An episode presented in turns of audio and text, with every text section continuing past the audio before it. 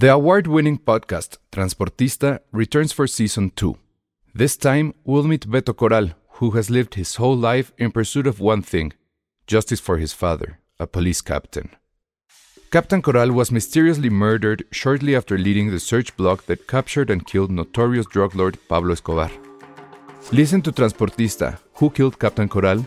Available on the iHeartRadio app, Apple Podcasts, or wherever you listen to your podcasts. Hi, I'm Daniel, founder of Pretty Litter. Cats and cat owners deserve better than any old fashioned litter. That's why I teamed up with scientists and veterinarians to create Pretty Litter. Its innovative crystal formula has superior odor control and weighs up to 80% less than clay litter. Pretty Litter even monitors health by changing colors to help detect early signs of potential illness. It's the world's smartest kitty litter. Go to prettylitter.com and use code ACAST for 20% off your first order and a free cat toy. Terms and conditions apply. See site for details.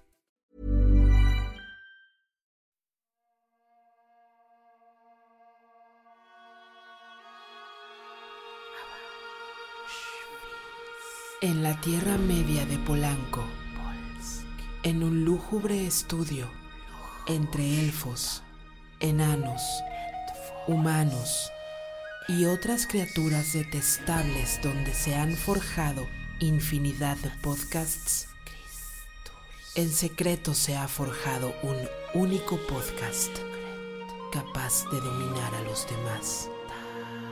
Bienvenidos a Tolkien, el podcast no oficial de los Anillos del Poder. Una colaboración entre Filmsteria y la Sociedad Tolkiendili de México.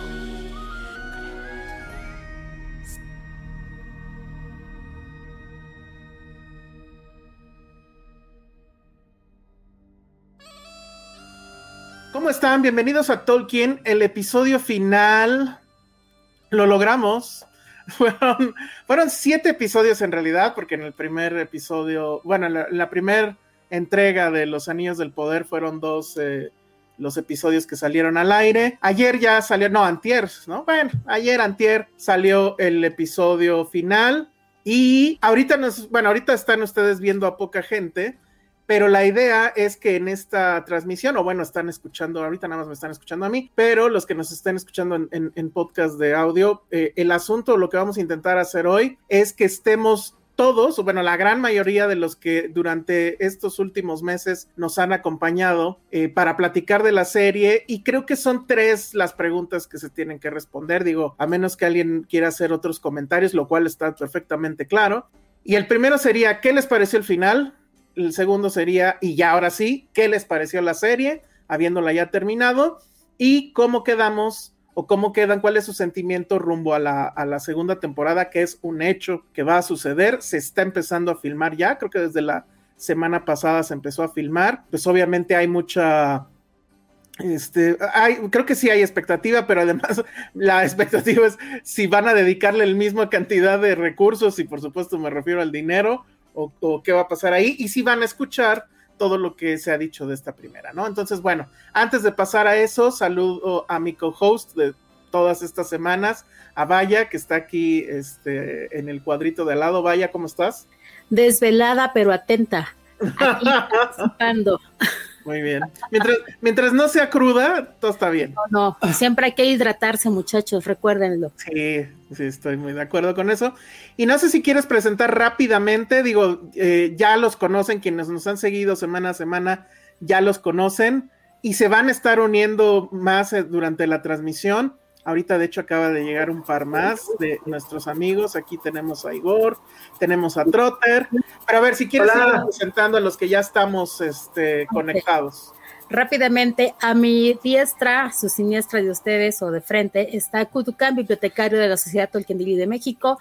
Hola, Nuestro querido Menardo Maza, que está de este lado. Jovito de corazón, admirador de Galadriel y demás personajes. En la esquina, ah, siempre me equivoco de dedo, aquí en la esquina inferior está mi jefazo, presidente de la Sociedad Tolkien de México, Gerardo Cuevas Midville. En la parte aquí abajito de mí está Igor Ayala, integrante de la Sociedad Tolkien de México y es eh, evidentemente asociado fundador. Y aquí en la mera esquinita, otro jovito, Trotter, que después ya platicará que significa trotter, que es Sergio Giros, está aquí con nosotros. Y pues mi adoradísimo Alejandro Alemán, el Salón Rojo. ¿Por qué nunca te presentamos a ti y que No, está bien. Qué bueno que ya me presentan ahorita. Oiga, un, tema nada más técnico. Igor, se está colando un como ruidito. Sí. Este, ándale. Te voy a tener que poner en, en mute eh, cuando no tengas la palabra, ¿vale? Este, bueno, entonces eh, lo que queremos es eh, contestar estas tres preguntas.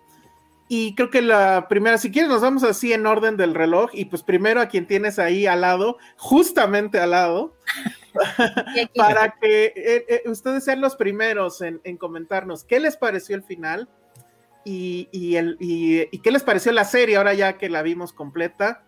pues venga, adelante. Primero las damas. Yo voy a ser muy concreta siempre. Ha sido un montón, montón de cosas que nos han aventado. Eso fue muy dinámico en cuestión del episodio, fue muy rapidísimo de ver. Eh, me gustó por este dinamismo, pero hay muchas, muchas cosas que no, ya las platicaré. Y el final, yo esperaba otro final definitivamente, creo que nos lo aventaron así, justo, ya se va a acabar, mete todo. Y creo que debieron haberse esperado hacer un poquito más de, tener un poquito más de paciencia para poder disfrutar muchos, muchas escenas que pudieron haber extendido hasta casi un capítulo para mi gusto. Listo. Muy bien. Bueno, yo voy a separar, creo que casi siempre empiezo así. Pero así como admirador de Tolkien, este, pues podría decir que hay muchas cosas que no me gustaron. Pero como cinéfilo, como admirador de, las películas y de las series, eh, a mí el, final sí me gustó. Un poquito se resolvieron muchas cosas, se, ataron varios cabos que estaban sueltos. Fue así como un cierre para, para decir, eh, hasta aquí llegamos en esta temporada y ya tenemos para, para seguir con la otra. Y en general también como cinéfilo sí me está gustando la serie, hay muchas cosas que me han gustado, este, como de las tomas, de la cinematografía, algunos efectos y demás. Tengo ahí algunos puntos especiales que no me han gustado, que yo creo que también comentaré a lo largo del, del programa. Perfecto. Nada más este comentar que Vaya perdió la apuesta. Y como buena Lannister, voy a pagar mi deuda. Nos debe una cena a todos o una chela, dijiste, ¿no? sí, sí. A Medardo sí le voy a dar su cena porque ah, ese fue el acuerdo con Medardo conmigo. Los demás se quisieron sumar, dije, e, el momento, y a ellos les debo una chela, ¿ok? A los demás una chela. Espero que eso quede documentado. Está documentado en, en, eh, podcast. No, no, no, cuando, cuando venga la entrega formal. Ah, claro, hacemos un en vivo también con todo. claro, pero tiene que ser una chela caguama. Eso. no cualquier chela. Este... Va a ser chela artesanal, así es que. Pero caguama. no hay caguamas de esas. Ya, ¿eh? ya que lo mencionaste, y perdonando el comercial, que no sé demasiado, pues una Carolus caguama.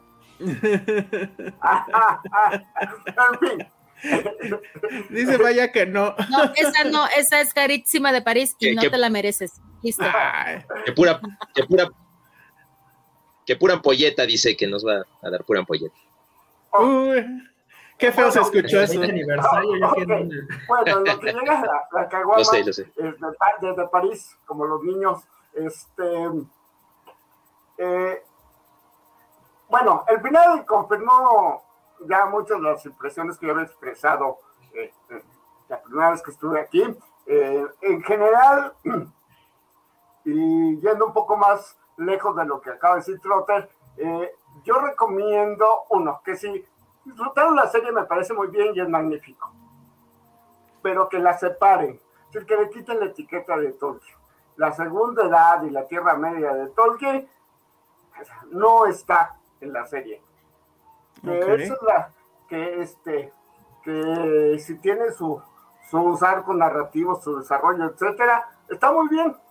Pero, o sea, si quieren saber lo que Tolkien escribió y lo contó sobre la Edad Media, no van a tener otro remedio más que pues leerse a Tolkien, ¿no? Este Oye, pero a ver, entonces yo aquí lo que detecto es que tú sí estás decepcionado de la serie. Eh, no, hasta eso fíjate que justamente llegó un momento, eh, ya desde antes, o sea, no tenía muchas esperanzas de que eh, me saca rocha esa, esa, esa, este, ¿cómo se llama? Esa palabrita, no me gusta usarla porque no creo que sea exacta, pero bueno, no tenía muchas esperanzas que fuera una versión más o menos fiel, ¿no? Y de alguna manera descubrir que no era una versión para nada que contaba lo que nos cuenta Tolkien, eh, alivianó esa presión. Porque de alguna manera dije, bueno, ok, ponte a verla, pero este, eh, no pienses, o sea, no te pongas a buscar dónde está Tolkien porque no lo vas a encontrar, punto, ¿no? Este, y creo que ahí eh, mucho del debate que ha habido en estas semanas, eh, tanto de quienes están a favor de la serie como sus detractores, eh, pasan por alto ese punto, ¿no? es, decir, este, quienes están a favor buscan desesperadamente eh, contextualizar la tepiteña que les metieron, ¿no? ojo, no, es ningún albur. Estoy hablando, ah, bueno. estoy hablando del truco que en los 90 se practicaba en el barrio de Tepito de vender eh, licores y perfumes caros, pero que solo teniendo auténtica la etiqueta de la botella, ¿no? Este, Muy bien. Eh, ahora, el licor podía ser bueno o no, ese ya es otro tema, ¿no? Este, ok, ok. Eh, oh, ok, pero entonces, este, creo que, que tanto los detractores como quienes están a favor de la serie, los admiradores, pasan por alto justamente ese punto. Es decir, ni podemos estarnos haciendo pedacitos para, para buscar cómo conectar con Tolkien a partir de, de la homonimia que, que practicó este, eh, Amazon, es decir, de utilizar nombres iguales aunque todo lo demás fuera diferente, eh, ni los detractores tienen que estar buscando cada detalle que es distinto, porque van a encontrar un montón. De hecho, Ah, aunque más adelante ojalá se nos una, ah, pues ahí está ahí, eh, voy a terminar justamente fusilándome un tweet que eh, nuestra querida Laura Michel este, puso hace unas horas y que dice algo así como, no era tanto relajo. Todos sabemos quién tendría que haber sido el protagonista. Todos sabemos que hay una primera parte que es la forja de los anillos y este, y la guerra con los elfos. Dos, la etapa en Númenor, que termina en su hundimiento. Y tres, este, pues la derrota final del el protagonista, ¿no? Punto. Ahí pueden meter tantas historias como quisieran. Mientras no derrumbaran ese arco mínimo que nos ofrece nuestra, nuestra amiga este, Laura, ¿no? El problema fue que tiraron esos pilares y bueno, por reconstruir a partir de ahí se volvió efectivamente una mengambrea. Pero bueno, creo que podemos comentarlo más adelante. Y finalmente, bueno, el capítulo final, pues simplemente terminó de confirmar ese derrumbe. Ya. Muy bien, ese fue Igor Ayala, que no, no, lo mencioné para los que nos escuchan en audio. Y quiero seguirme en el, en el, en el sentido de las manecillas del reloj con, Medardo, que además él, eh, él fue uno de los, bueno, uno de los colaboradores que tuvimos muy al principio y que básicamente leyó todo tal cual como lo que dijo que iba a pasar pasó. Eh, creo que además eh, hubo un hubo una respuesta muy muy positiva del público respecto a sus opiniones y sobre todo con la emoción que tenía sobre, sobre la serie y entonces bueno qué gusto tenerte aquí de vuelta Medardo y coméntanos al final pasó lo que ibas, lo que dijiste, pues, y, quiero saber qué te pareció el final y qué te pareció ahora sí ya la serie en general. Pues muchas gracias, muchas gracias por estar aquí. La verdad es que ya nada más estar platicando de Tolkien, lo he comentado en otras ocasiones, pues es mi tema preferido en la vida, entonces ya nada más estar aquí es un gustazo.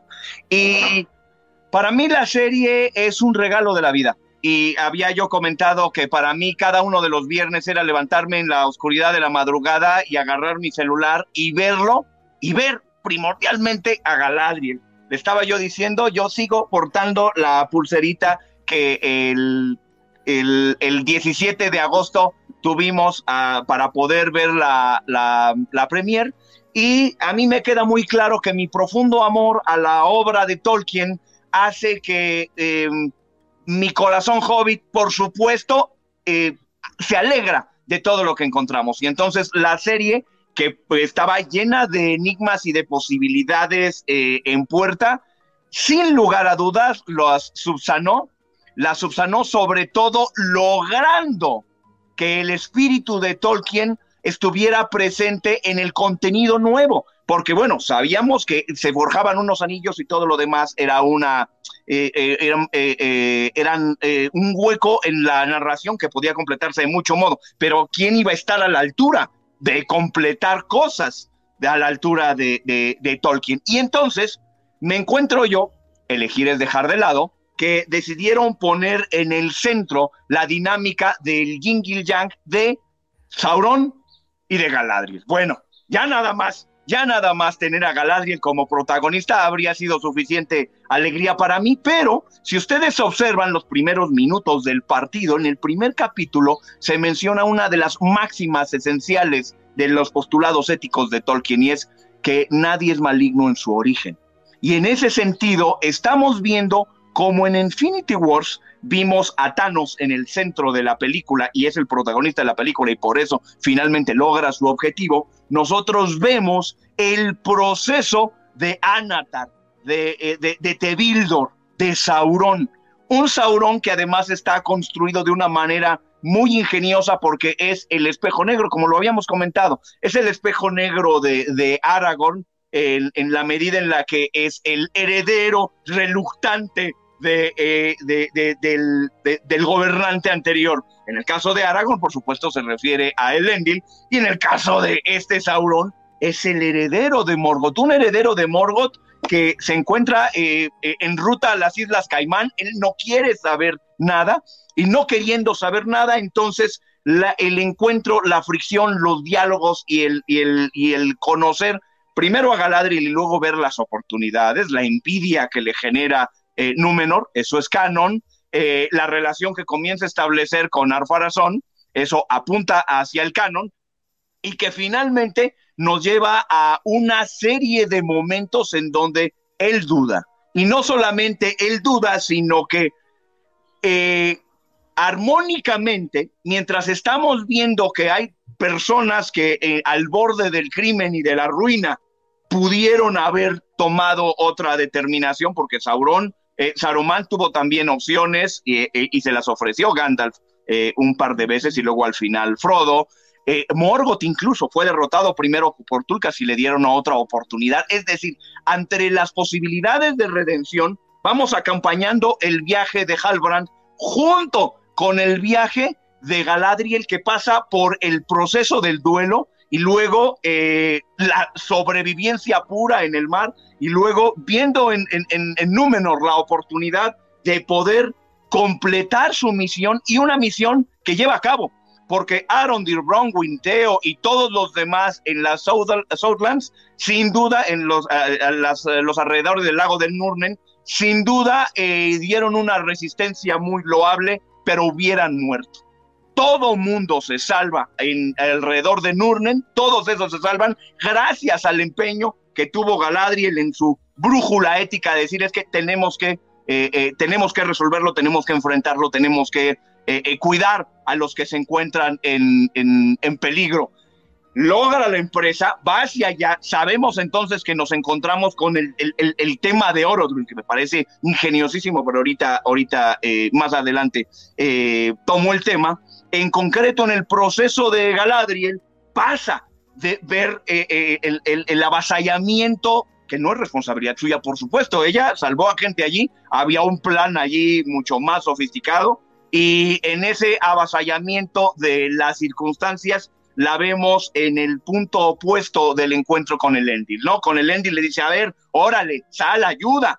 Y cuando está con Teo dice, no, tranquilo, tranquilo, pequeño, como luego con los hobbits, tranquilo, tú hiciste lo posible, eh, llévatela con calma, le devuelve el favor de la, eh, de, la, de la vida que le había salvado Halbrand, llevándolo a Eregion, y esto es absoluto canon, ya quien no se hubiera dado cuenta de que eh, era, era eh, Sauron antes, en cuanto comienza a darle consejos a Celebrimbor y decirle, mira, este, te, lo, te dejo este consejo como un regalo, un regalito, que es el código de Anatar, el señor de los dones, ahí ya quedaba claro que nos encontrábamos con, con, con Anatar.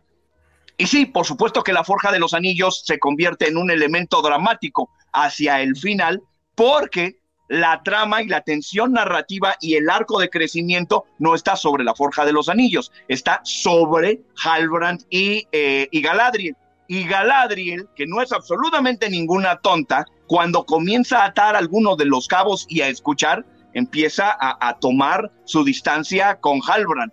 Y eso lo lleva a la secuencia que me parece cinematográficamente de las mejores que yo he visto en, temas similares, de las tres visiones, de la posible seducción de Sauron diciendo, vente conmigo, porque ya había quedado claro que habían compartido espacio, ya le había movido el tapete después de la batalla, los dos, los dos con una sutileza emocional eh, correspondiente a un eh, eh, drama coreano donde no hay este donde apenas si se toman las manos y se dicen cositas bonitas, así ya estaba eso sobre la mesa y lo más importante y lo más interesante para mí es que hubiera podido, hubiera podido Anatar, Artanor, Gorthaur, Tevildor, Sauron haber logrado el corazón de Galadriel, lo pudo haber logrado y ese momento cumbre de estas tres visiones y de las tres visiones cuando están sobre la barca me magnifica la serie. Yo no había esperado llegar a este momento tan extraordinario y me magnifica la serie en donde por un, por un lado camina la construcción del canon, canon en donde se dice que siempre eh, eh, eh, Sauron trató con muchas cortesías a Galadriel, tratando de ganársela. Y por otro lado, esta construcción narrativa de contarnos una historia eh, nueva, donde en el centro va a estar Galadriel. Me acerco ya a la conclusión, disculpen mis queridos compañeros. Eh, en el momento en el que se encuentran en la barca, le dice tres cosas eh, Sauron muy importantes, porque tiene razón.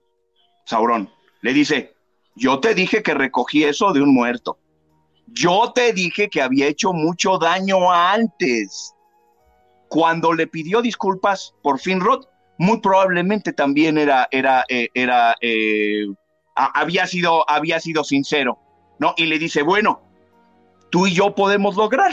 Y en este momento de tú y yo podemos lograrlo, volvemos al canon, porque las palabras de, de, de Sauron de vamos a curar Tierra Media de todo el daño que yo hice, es tal cual mencionado en el Silmarillion y en la carta y en los cuentos inconclusos de parte de, de parte de Tolkien. Claro, aquí en un contexto dramático nuevo, en esta historia, en esta historia nueva. Y para mí lo más importante es que sí pudo haberse ganado el corazón de Galadriel, del mismo modo en el que de algún modo Tingo logró el corazón de Melian.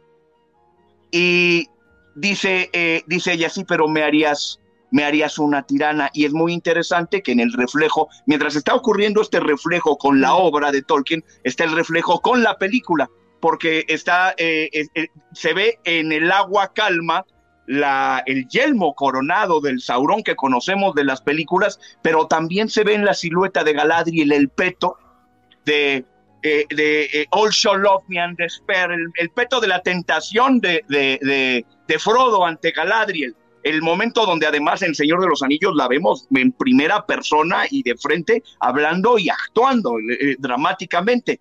e incluso le, le dice él, serás eh, eh, tan fuerte como las fundaciones de la tierra. Es tal cual calcado lo que va a, pensar eh, más tarde sí, Galadriel. Y entonces piensa y dice, pero me harás una, me harás una tirana.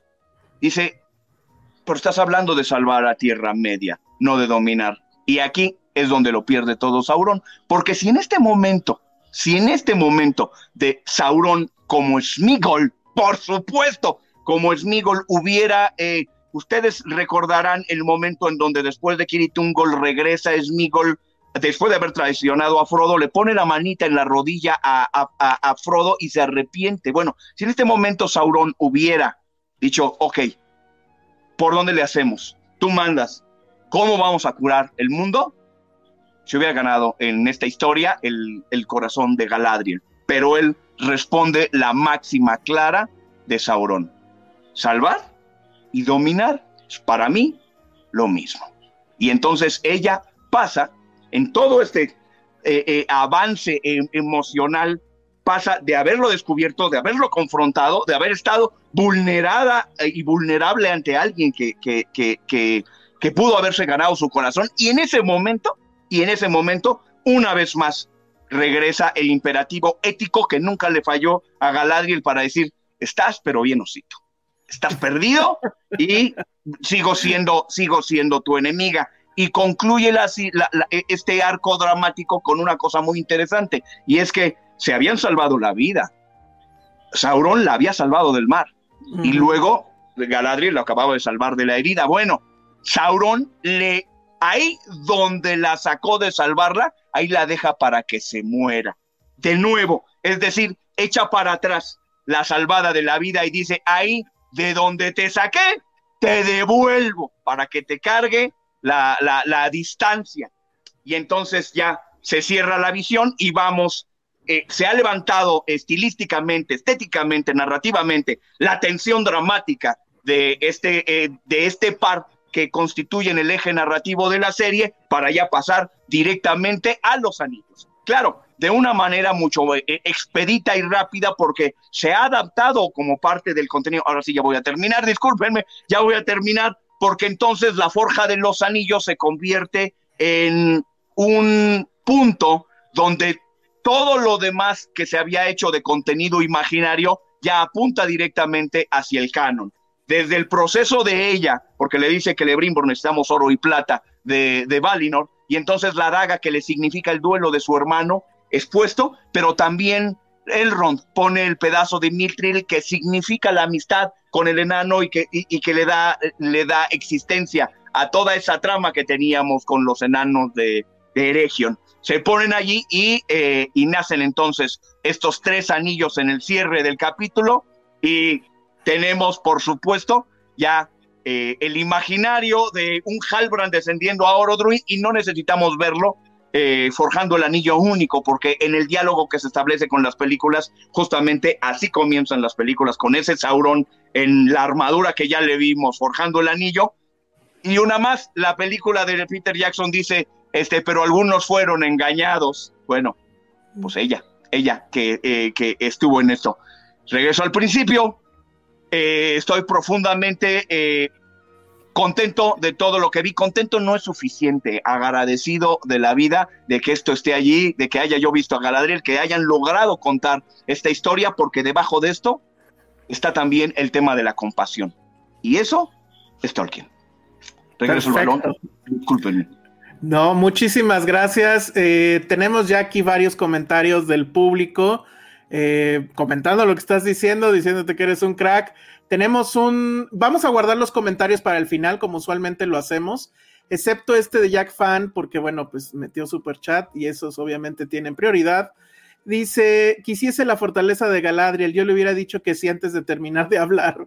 Tim Sauriel. Sigo la serie por ustedes. Gracias a todos. Fue un momento muy la última tentación de Cristo, ¿no? Un poco, pero estuvo, estuvo bastante, bastante bien. Bueno, entonces me sigo en el orden en el que está. Ahorita ya cambié los cuadritos un poco para hacerlo un poco más dinámico. Quiero darle la palabra ahora a, Gerardo y pues lo mismo, ¿no? Las dos mismas preguntas. ¿Qué te pareció el episodio? Y en general, ¿qué te pareció la serie ahora que ya finalmente ha concluido esta primera temporada? Claro está. ¿Qué tal? Bueno, pues primero que nada, muchas gracias, Sandro, por que pudimos compartir este espacio. Eh, realmente me la pasé muy bien y creo que, eh, y espero que el público eh, que te sigue también, siendo a ellos también el que nos hayan hecho el favor de estarnos mirando durante estas siete semanas, hablando de una serie que le puedo destacar un acierto y fue que hizo que un montón de gente, más allá de hablar de Tolkien o de lo que cree que al menos en algunos casos que vi, sí se pusiera a leer, se pusiera a buscar, se pusiera, aunque fuera solamente para debatir, aunque fuera solo para ver de qué le estaban hablando y poderse pelear en redes sociales, pues vi que hubo gente que lo hizo. No todos, por supuesto, pero bueno, alguna gente, ¿no? ¿qué me pareció el final? yo sigo apuntalando y, después de todo lo que dijo Medardo, voy a quedar así súper deslucido, porque mi estimadísimo Medardo es muy elocuente, eh, pero para mí eh, algo que, mirando toda la experiencia, fue el tipo de narrativa con diferentes velocidades. Eh, también creo que hay algo, digo, Medardo bien comentó que pues él sí siente el espíritu de la hora del profesor en la serie, pero yo, a decir verdad, tanto porque si algo tiene Tolkien es que hay muchas cosas que son sutiles, hay muchas cosas que va deslizando en esta este periplo catastrófico, aunque suene rimbombante la, la, frase, cosas que van saliendo sutilmente en, eh, en partes y al final todo sentido. Y aquí creo yo que eh, intentando los eh, creativos de hacer una serie para todos los públicos, intentara satisfacer tanto a gente que había leído, conocedores, como a gente casual, a gente que nunca ha leído a Tolkien o a gente que nunca ha visto eh, temas de fantasía, elimina esta sutileza y pone cosas muy evidentes, ¿no? yo hubiera, por ejemplo, agradecido mucho que Halbrand no dijera, eh, eh, te doy este regalo cuando está, porque lo hace evidente, hace que la gente diga, ah, pues claro, el señor de los dones, ah, pues sí, y tiene que ser Sauro, ¿no? Aunque muchos, bueno, de, acuerdo a la apuesta que aquí teníamos, ya lo habíamos visto en capítulos anteriores, pero para mucha gente cayó eh, ese, ese 20, cayó esa pieza faltante cuando dijo el tema de los dones, y a mí me hubiera gustado que no lo hubiera hecho porque quedaba más sutil, quedaba precisamente en este cambio de ritmo algo que, me hubiera gustado disfrutar más, pero que al final no sucedió, porque lo hicieron todo muy compacto. No me refiero ya ni, siquiera las miles de años de, la historia élfica, ¿no? Sino estos saltos donde eh, la misma Galadriel, bellamente expuesta por el, Medardo, eh, a mi gusto y dada la naturaleza élfica que, conocemos un poco por los textos, eh, cambia muy rápido de parecer, de, ser fría y casi eh, con la única emoción de la ira, a algo ya, a, un cambio para esta frase de los Simpson de, ah, bueno, pues es que yo ya maduré y ustedes no, ¿no? Entonces, eh, el periodo me parece muy breve. Está bien, igual y es precisamente para gente sienta que pasa eh, toda la narrativa de la serie de 0 a 100 y pues precisamente que emociona el último episodio. Pero creo que eh, estas partes sutiles eh, se pierden un poco con esta intención de los showrunners en general de hacer que, los cabos se vayan dando, pero de una forma irregular, es decir, ni los amarran lo suficientemente rápido como para justificar una primera temporada eh, dinámica, eh, movida, ni lo suficientemente lento como para decir, ah, bueno, esto espera la segunda temporada, o sea, tranquilos. Eh, Auron va a empezar a enamorar a los elfos, a los herreros de Region, para que en la segunda temporada inclusive lo justifiquemos más, ¿no? Y nos iremos más con él y así como casi nos engañó a todos, ¿no? Este, o, dio las bases para que la, vergüenza de los herré, los forjadores de los anillos fuera más grande porque se comieron el anzuelo y toda la caña, ¿no? Entonces, eh, creo yo que eso, eso me falta. Eh, evidentemente creo yo que un acierto a nivel serie, obviamente no a nivel canon, fue hacer que la gente se identifique con Sauron. Estoy viendo muchos que pues lo están declarando como verdaderamente algo atractivo y como eh, esos villanos que tanto gustan a veces, ¿no? Los villanos que hacen que uno eh, esté de acuerdo con ellos, ¿no? El Walter White de la primera parte de Breaking Bad, y así como, no, eso, eso creo que al menos a nivel de la narrativa de esta serie, pues bueno, pudo, pudo ser un acierto, ¿no? por lo demás, bueno, para no hacer el cuento largo, ya que había gente, eh, la serie en general eh, me pareció, pues eh, creo que desde el principio lo dije, problemática en cuanto a estos cambios de ritmo, temas que también no me terminaron de gustar. eh, porque o los hacen muy evidentes, hacen eh, particularmente abstrusos y luego hacen cierta maroma para poderlo justificar, igual y ya más, al, más adelante hablaremos. Pero bueno, en general, eh, el final no me desagradó, pero bueno, realmente sí se mantiene a mi gusto, bajo mi opinión, con el tenor de todo el, resto de la temporada, que, que si no, yo le daría eh, pues una calificación de, bueno, está, eh, se puede ver, pero más allá de eso, creo que sí, espero que en la segunda temporada, y perdón, y ya para concluir, yo de verdad, de verdad espero que en la temporada, con toda esta retroalimentación que están teniendo por parte de los fans, por parte inclusive de los académicos, por parte de la gente casual, que hagan de verdad eh, cambios interesantes para que esto se sienta más eh, a mi gusto, por supuesto, siempre, más como la, ¿no? Eh, en realidad, de verdad que lo espero porque faltan dos años, según tenemos entendido, para que estrene la segunda temporada. Entonces, para mí es que suficiente para hacer de verdad una, una muy buena reestructura. Por ahí leí que la segunda la van a hacer más canon. ya se verá, porque nos dimos cuenta de que mucha gente tiene muchas ideas acerca de lo que es canon y lo que no es canon. Entonces, bueno, vamos a verla, vamos a verla. Eh, eh, pues espero que la gente la vea, la, gente que no la haya visto la vea, que haga su propio juicio, pues, su propio criterio. Si tiene dudas, que pregunte. ahorita en Internet hay mucha gente que eh, tiene las credenciales para poder decir lo que era la obra de Tolkien y que pregunte y que la disfrute y, que pues llegue a conclusión. Y ya.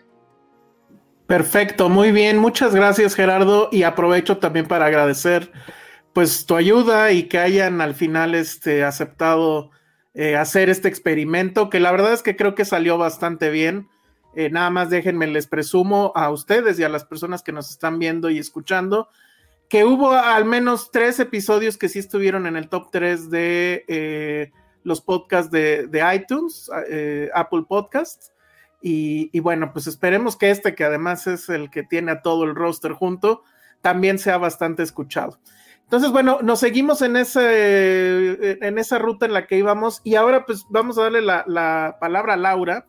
Eh, ella es también una de las favoritas del público porque pues sí, sus opiniones son bastante, bastante fuertes al respecto y la verdad es que quiero quiero y ansío saber qué te pareció esta última temporada y ahora sí, bueno, este último episodio, perdón, y ahora sí toda la temporada globalmente. Entonces, adelante, Laura. Muy bien, este, si está bien mi sonido, ¿se me, ¿se me escucha bien? Sí, sí, sí, está perfecto. Ah, perfecto, muy bien. Bueno, ok, aquí yo voy a hacer la de las opiniones impopulares. Bueno, ni siquiera saludé. Hola a todos. Eh, gracias a todo el público y gracias a todo el panel también. Este, muchas gracias. Pero bueno, yo voy a hacer aquí la de las opiniones impopulares, me temo. Em, este último episodio, fíjense que me alcanzó como que a semi gustar. Eh, sentí que si se hubiera manejado toda la serie como se manejó este último episodio, yo creo que la serie me hubiera gustado un poquito, no sé, un poquito más. ¿Por qué razón? El último episodio tiene mucho mejor ritmo y además pasaban cosas. Pasaban cosas, no hay peleas, no hay nada por el estilo, pero estaban pasando cosas que estaban avanzando a la trama. Mientras que tuvimos un montón de capítulos que parecían de relleno, eh, de relleno como tipo de relleno de Naruto, no, no es una marca, es una serie, parecía nada más puro relleno y era, y era muy complicado, era muy complicado seguirlos. La gente se terminaba aburriendo todo lo demás. Ahora, por otro lado, eh, después de haber visto el 7, el capítulo 7 que me hizo enojar mucho, mucho, mucho, a mí el capítulo 8 me dejó, me dejó un poquito triste. Me dejó un poquito triste porque, porque pude ver, pude ver más o menos el truco que está jugando Amazon y para los que hayan leído a lo mejor un poquito del Silmarillion, Amazon es Anatar y yo no le haré confiancitas a lo que están haciendo. Está utilizando los mismos trucos para seducir y para engañar. Y yo no le haría ninguna confiancita y tampoco dejaría que los, los showrunners y la gente que está participando ahí se trepara demasiado en la ola. Mi opinión a este punto de vista y con respecto a toda la santa serie es que la crítica no deberíamos de aflojarla. que deberíamos de ser muy, muy críticos con Amazon, porque ellos pueden hacer las cosas mejores y si solamente les decimos los, lo que ellos quieren escuchar, nos van a seguir dando lo que nos dieron o algo peorcito. Ya diré qué onda con toda la serie. Así que mi punto de vista sería ese, no hay que aflojarles la crítica. ¿Por qué razón? Porque los hombres empezaron desde un punto de vista muy arrogante y algunos hemos estado cayendo en su trampa, que no deja de ser una trampa, de verdad. Este, la serie en general a mí me pareció muy irregular, muy irregular. Había cosas que me gustaban, había cosas que no me gustaban, había cosas que me dejaban un poquitito, pues, sacada de onda. Y no tiene que ver con el canon, tiene que ver con la misma continuidad de la serie había situaciones y personajes que se contradecían de un capítulo a otro, que cambiaban así de la nada. Este, en el primer capítulo, que es el ejemplo que mencioné, creo que hace una semana en los comentarios en el chat, en el primer capítulo teníamos... Ah, teníamos la información de que no existía la medicina élfica y en el séptimo nos dicen que Halbrand necesita medicina élfica. Este, parece ser que Galadriel necesitaba un bañito de ceniza caliente para entrar en razón y nada más. Este, la mujer que ha sido una completa psicópata se vuelve de repente muy razonable, eh, aunque sigue siendo una persona egoísta, sigue siendo una persona sumamente, ¿cómo se dice? Narcisista. Es alguien que no le importan los demás, que está buscando, digamos, estar ella en el centro de todo y que lo, la única cosa que rife sea la suya. oh, este, yo quisiera, yo esperaría que para la siguiente temporada, voy a ser bien radical, yo quisiera que rodaran cabezas.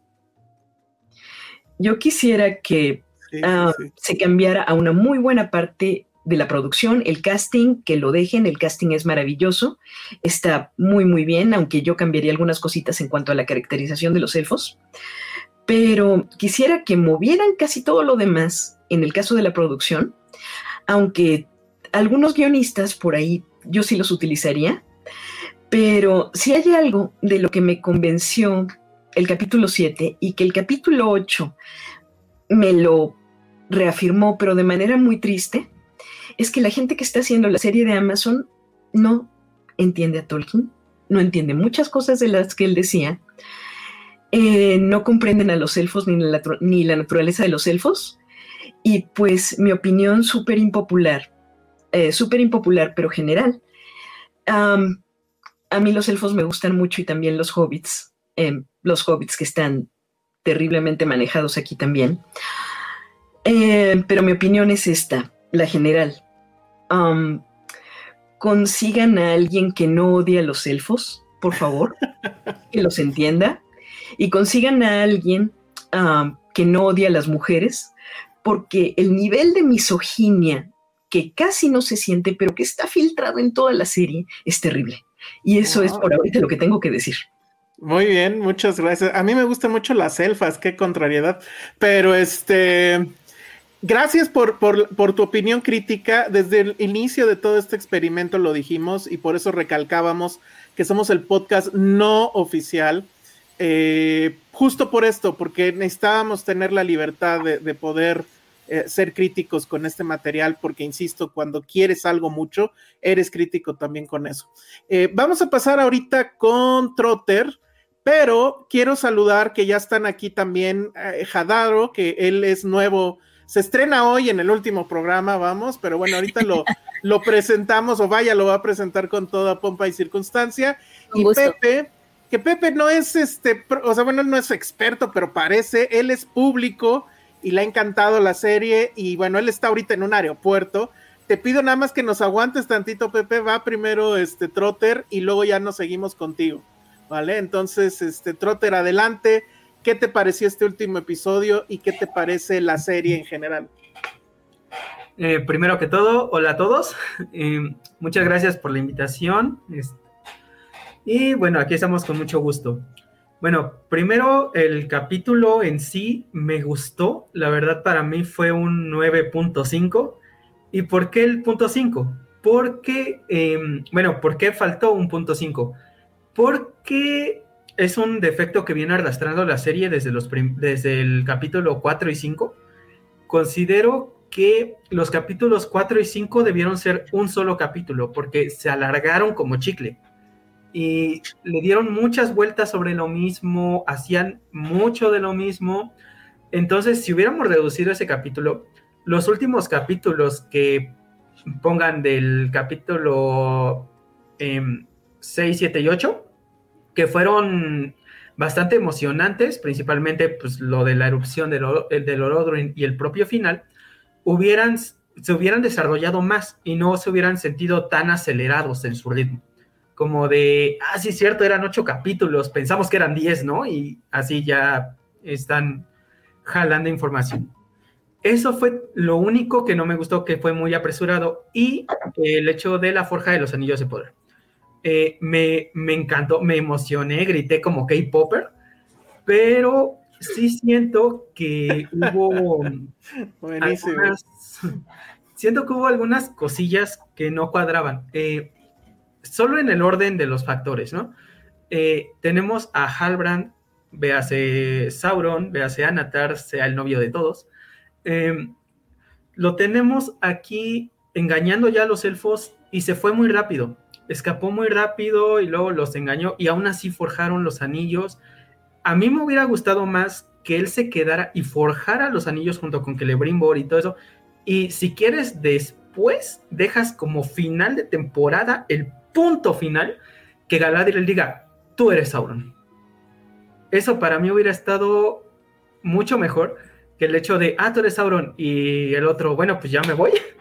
y aún así forjan los anillos siendo conscientes del posible engaño que pueda presentar, eh, representar el personaje de Halbrand. Eh, y bueno, es, eso fue lo, único que no me gustó. Y como hobbit tengo que hablar de los pelosos, bueno, de los Harfoots. Justo. Y la verdad, me gustó mucho. Ah, no les voy a mentir, me eché a llorar cuando vi que mataron a Sadok. Como de, no, no, ¿por qué se murió? lo, que, lo que sintieron los Potterheads con Dobby, yo lo sentí con, con Entonces, eh, me gusta la relación que, tiene Nori con Gandalf, porque ya se sobreentiende que es Gandalf. Eh, pero este sí me hubiera gustado solo tal vez un pequeño defecto, o no defecto, sino más bien un capricho mío, me hubiera gustado que Poppy se hubiera ido con los dos para tener un Frodo y Sam 2.0, ¿no? Pero como digo, es capricho mío, no es que, sea necesario para el, ritmo de la serie ni para nada de esto. Eh, hablando de la serie en general, me, encantó mucho, eh, quedé encantado, salvo esos dos capítulos que yo dije, ay, qué aburrido, pero eh, quitando el canon, porque pues obviamente estamos viendo la serie, no, no es un tipo leyendo los textos de Tolkien como para que sea 100% fiel. Eh, creo que supo capturar la esencia de Tolkien en el sentido de un mundo amplio, unos elfos arrogantes, porque si recordamos el Silmarillion y toda esta época, los elfos son bastante arrogantes, se calmaron hasta la tercera edad. Y algo que me gustó de respecto al cambio del canon fue eh, Galadriel. ¿Por qué? Porque sí, muchos dicen, es que es la más sabia, ¿cómo la engañaron? Es que es Galadriel no sé qué. Estás hablando de una Galadriel de 3.000 años después. Obviamente todos fuimos pendejos de jóvenes. Entonces, esperar que Galadriel sea tan sabia como de joven, como lo es de vieja, es ser ilógico. Entonces, eh, sí tenemos que entender esa parte y todos los que hayan pasado por alguna experiencia que les provoque ciertos traumas o ciertos problemas, eh, saben que independientemente de tu edad, llegas a tener comportamientos así, porque es simple psicología, ¿no? Digo, a mí me llegó a pasar desgraciadamente, no hablaré de eso, pero sí lo llegué a vivir, entonces comprendo que Galadriel, a pesar de ya tener muchos miles de años, el, peso de la muerte de su hermano y de las guerras que vivió no es fácil de superar. Y bueno, eh, eso me gustó bastante. Los Hardfoods me gustaron, pero en cierto modo los sentí necesarios. Y aquí retomo un poquito el comentario de Igor Ayala, que eh, menciona que deberían quitarle la etiqueta de Tolkien. Eh, tal vez yo no me voy tan al extremo, pero pienso que sí deberían quitarle la etiqueta del Señor de los Anillos. ¿Por qué? Porque... Wow, wow, wow. de plano. porque implica hobbits, implica anillos, implica, o sea, implica muchas cosas que en una historia de la segunda edad no son necesarias aunque nos gusten. Entonces, em, tal vez yo lo hubiera puesto, y aquí pongo, sé que es el título más idiota que pueda haber, pero lo pongo, Aventuras de la Tierra Media. ok. Oye, no, es que está tremendo porque saliste más radical que Laura. tú de plano estás pidiendo que le quiten el nombre de Lord of the Rings. Pues bueno, no creo, no creo que, no creo que el señor Besos esté muy de acuerdo contigo, pero bueno, ok, muy bien. Ok. Este, bueno, eh, bueno, sí, tal vez, tal vez este, no me expresé bien, eh, pero creo que ponerle el Señor de los Anillos es darle una identidad que no tiene. Si le hubieran dejado solo los anillos de poder, hubiera funcionado un poco más. Eh, pero vaya, este, o cualquier otro título relacionado con la Tierra Media, o que hiciera alusión a Sauron, a Tierra Media, que no fuera el Señor de los Anillos, porque eso provocó que mucha gente eh, empezara a odiar esta serie y lo peor que empezara a decir es que el canon, es que es un insulto a no sé qué, es que y creo que ese fue el principal problema, que no se supo vender. Pero la serie en sí, el producto que tenemos, nos guste o no, ya está aquí. Lo único que podemos esperar es que la segunda temporada sepa alimentarse por sí misma y sepa ser fiel a los ideales del libro, incluso a los que no lo fue en la primera temporada. Ok. Pero sí va por buen camino. Ok, perfecto. Este, la gente de marketing de Amazon dice que no. Pero no, está muy bien, qué bueno, qué bueno que lo dijiste. Y, no es que te expreses mal, al contrario, está muy bien. Ese es el tipo de opiniones radicales que, queríamos. Dice, dicen aquí que Trotter, que, eso fue clickbait. clickbait la serie, dice. Que así se debió llamar. bueno, muy bien. Eh, ahora tenemos a Pepe que está literal en un aeropuerto en Grecia entonces, seguramente se va a escuchar ruido de aeropuerto, pero él es fan de la serie, él es fan de los libros, nos ha seguido pues todos estos programas y por eso le propusimos, él ya había estado en otra de las emisiones. Este es el final y por eso, bueno, pues le agarró literal en un aeropuerto, pero aún así es un guerrero y quiere entrar. Entonces, pues adelante, ¿qué te pareció este episodio y qué te pareció la serie eh, completa? Eh, muchas gracias y de antemano la disculpa porque espero que no estén eh, con tanto ruido, eh, pero bueno, sí, sí, y tenía yo mucha intención de estar porque a mí sí me gustó la serie en su generalidad. Por supuesto, como, como ya lo han mencionado varios, varios de ustedes, me parece que tiene cosas perfectibles. Definitivamente se nota que en algún sentido ese cuarto de, de escritores sí tuvo muchas diferencias, ¿no? E incluso no estoy seguro que cómo, cómo ese proceso funcionó, porque definitivamente sí también puedes ver esas contradicciones que, ya mencionó Laura en algunos casos, pero creo que estamos siendo muy, eh, muy específicos en esos pequeños errores, ¿no? Si tratamos de buscarlos, siempre vamos a encontrarlos en todos y cada uno de, de, de las obras, en cada película que estemos viendo.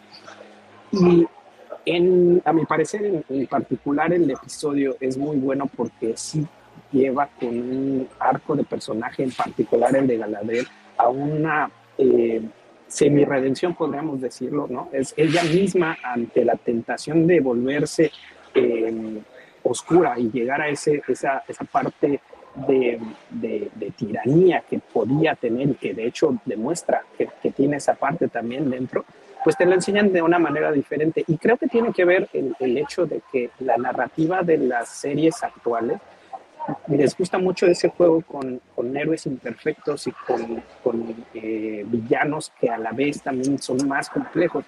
Y eso nos la da la serie. Creo que el, el hecho de pedirle a, a, una serie actual o a una obra dramática que sea tan, digamos, eh, de esa dicotomía exista, tan marcada como en los libros de, de Tolkien o como en otros lados, a veces es difícil. ¿no? Yo creo que ustedes mismos han mencionado la, la, manera del trato que se les da a los elfos como una serie, una especie casi perfecta de, en algunos sentidos, pero sí hay esos matices incluso en, el material original que no lo son. ¿no? Ahora, lo, que me llama más la atención además de, de, esto es que, em, bueno, las imágenes que, Sauron, por ejemplo, pone en la, en la mente de Galadriel en el episodio, sí me hacen pensar que a lo mejor incluso Sauron, y esto me encantaría que lo debatieran eh, también ustedes, eh, ¿qué opinan? Eh, ¿Qué les pareció acerca de, la posibilidad de que esas imágenes del inicio y de cómo se encontraron tan aleatoriamente en el mar, ¿no? no fuera tan aleatorio y que de hecho ellos, él haya planeado de alguna manera esa, esa manera de, de acercarse porque finalmente el hecho de la rescate y que la ponga otra vez esa imagen de cómo la rescata, ¿no? la primera vez, de cómo salva a, la salva a ella y eh, sacrifica a los otros, sí me parece que es algo interesante porque también me revelaría un poco la misma eh, idea de de tratar de acercarse a Gabriel para tentarla. Como, como lo tú decías, perdón por el sonido, pero eh, como tú lo decías, Elsa, es un poco a la, a la última concentración de Cristo, ¿no? Hacer, hacer la posibilidad de que Él ya caiga.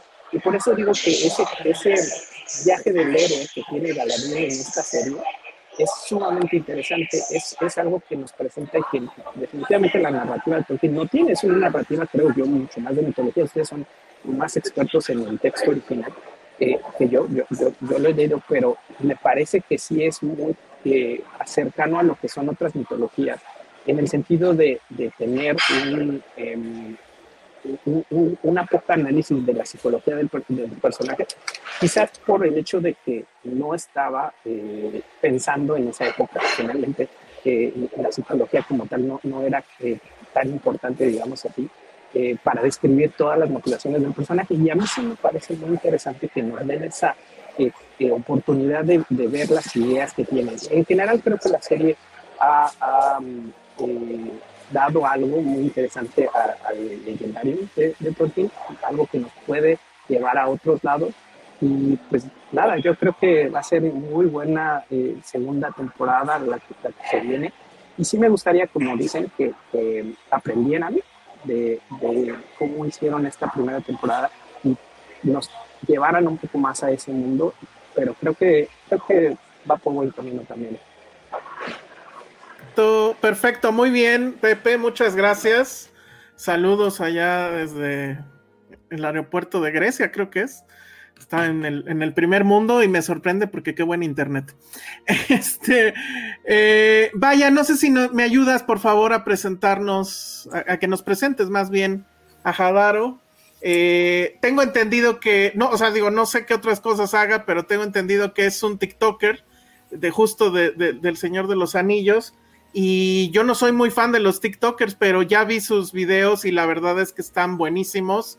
Este va más allá de la gente que nada más está haciendo así con el dedito. ¿no? Eso es lo que hacen los Como yo. así como yo.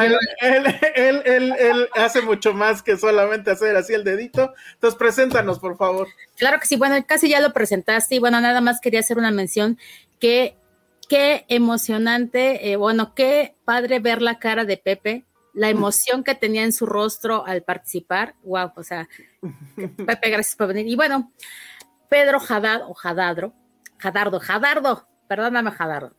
Él es nuevo integrante de la Sociedad Tolkienili de México. Igual lo descubrí. Yo, como soy, no soy TikToker, yo más bien soy adicta al TikTok, pero veo muchos videos. Lo descubrí ahí y como bien dice Alejandro, me encantaron todos sus TikToks. Los prepara muy bien. Tiene una gran colección de la obra y yo dije, yo necesito que este personaje, este conocedor de la obra de Tolkien, forma parte de esta sociedad y creo que dijo que sí, yo espero que sí. ¿Qué tal si me dice que no? Pero bueno, creo que ya forma parte de esta gran este, sociedad y me da muchísimo gusto que haya aceptado la invitación para estar aquí. Él también tiene no solo el canal de TikTok, sino está casi en todas las redes sociales haciendo en vivos, explicaciones y aclarando muchas dudas, no solo de esta serie, sino también de toda la obra de Tolkien. Entonces, pues bienvenido Pedro, qué bueno que aceptaste y pues platícanos todo lo que nos quieras decir de este episodio y el cierre de temporada. Hola, ¿qué tal a todos? Gracias, chicas y chicos, por eh, permitirme estar por aquí.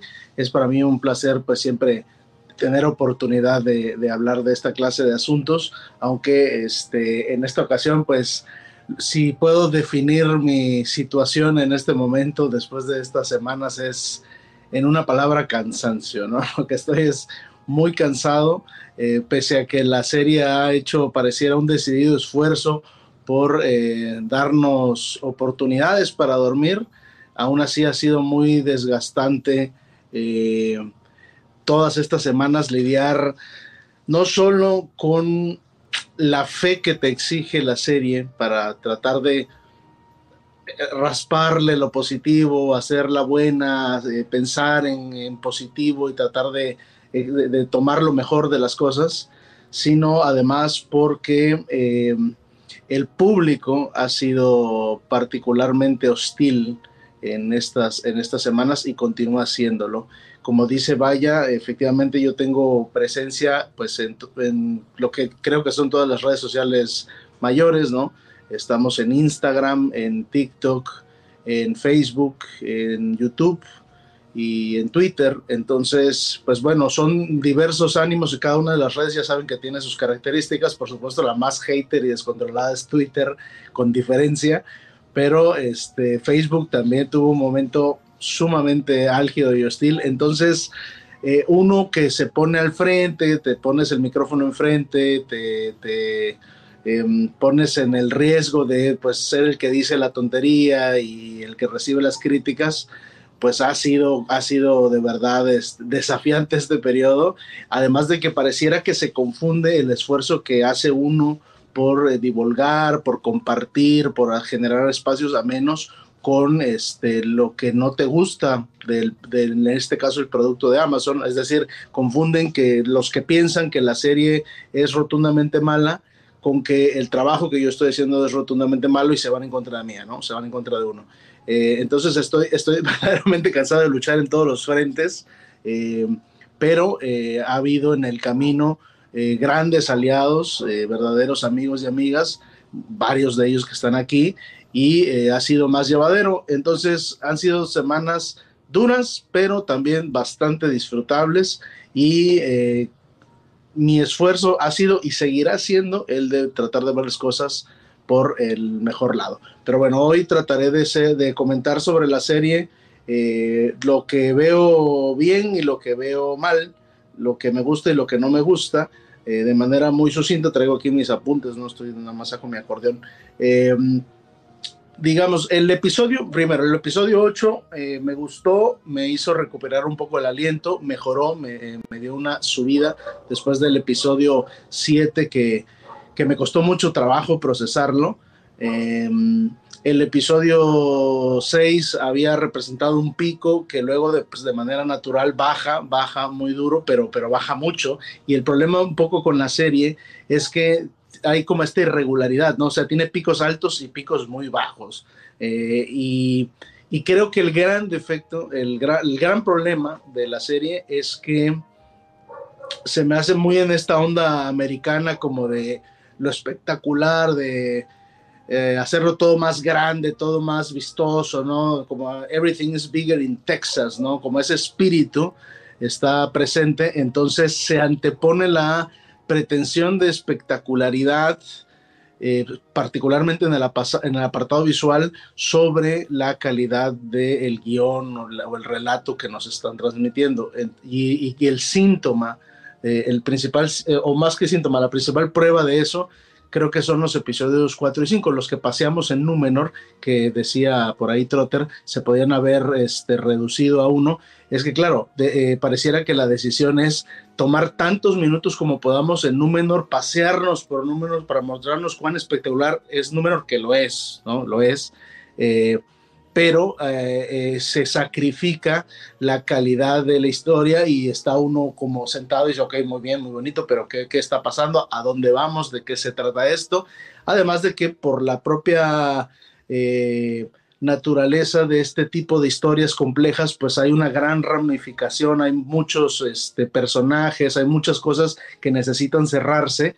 Entonces, si te pones a eh, extender en, eh, cuestiones, a repetir cosas, a repetir pasos. Este triángulo que se formó Halbrand, Galadriel, Miriel, ¿no? que anduvo rebotando dos, tres episodios en Númenor, eh, habiendo tantas cosas pendientes, pues deja al espectador insatisfecho, además de que hay un abuso constante de las tácticas como de misleading, ¿no? De, de, la red herring, hacerte creer esto y corte a, tenemos nueva escena y, sobre lo mismo ahora te hacen creer esto otro, ¿no? Eh, caso elemental, pues Sauron, ¿no? Todo el tiempo nos estaban apuntando para dónde podía estar Sauron y, bueno, al final resultaron las cosas de una determinada manera, que también he de decir, opinión quizás impopular aquí con gente conocedora, a mí no me desagradó que fuera Halbrand, he de decirlo, ni me desagradó la manera en que fue revelado en el episodio, si bien si a mí me hubieran dado a escoger desde el principio cómo quería que ocurrieran las cosas, jamás se me hubiera ocurrido hacerlo así, pero no me, no, no me desagradó.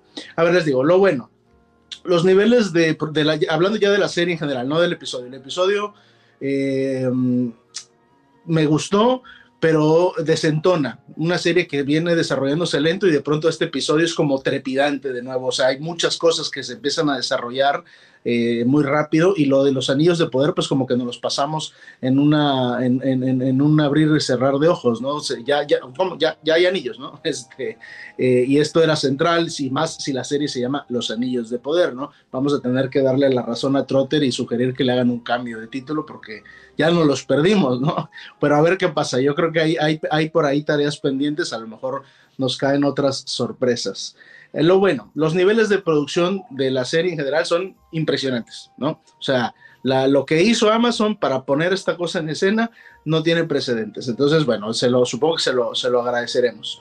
Em, la música se usa bien y está buena. Creo que es una fortaleza, casi nadie lo discute. Buena, buena música y en general me parece muy bien utilizada. Hay momentos eh, preciosos en, que la música verdaderamente eh, nos cuenta la historia.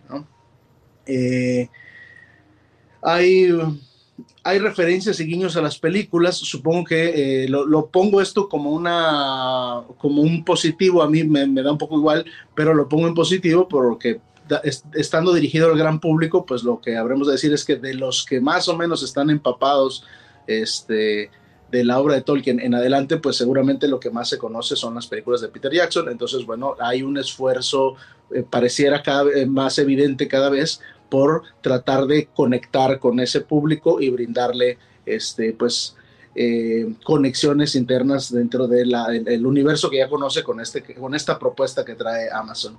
La fotografía es fenomenal, o sea, hay unos planos y escenas que son espectaculares y punto, ¿no? Este, y Em, pues digamos que en la medida de sus posibilidades, ¿no? Eh, con las licencias y derechos que tenían, em, los, yo no sé si poder afirmar como afirmaba Laura que no conocen, porque no los conozco, pero pareciera que sí les falta conocer, pero creo que hicieron su mejor esfuerzo, ¿no?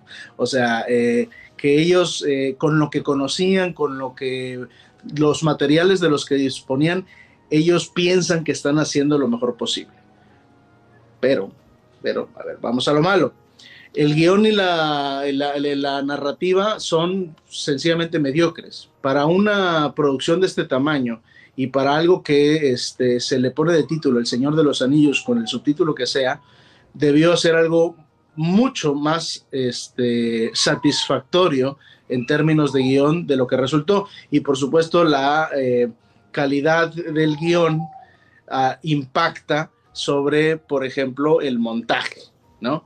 Entonces tenemos eh, episodios donde hay muchas ramificaciones y que no llegan a una conclusión y continuamente está el espectador quedándose pues insatisfecho y con la esperanza de que las cosas van a adquirir sentido y forma.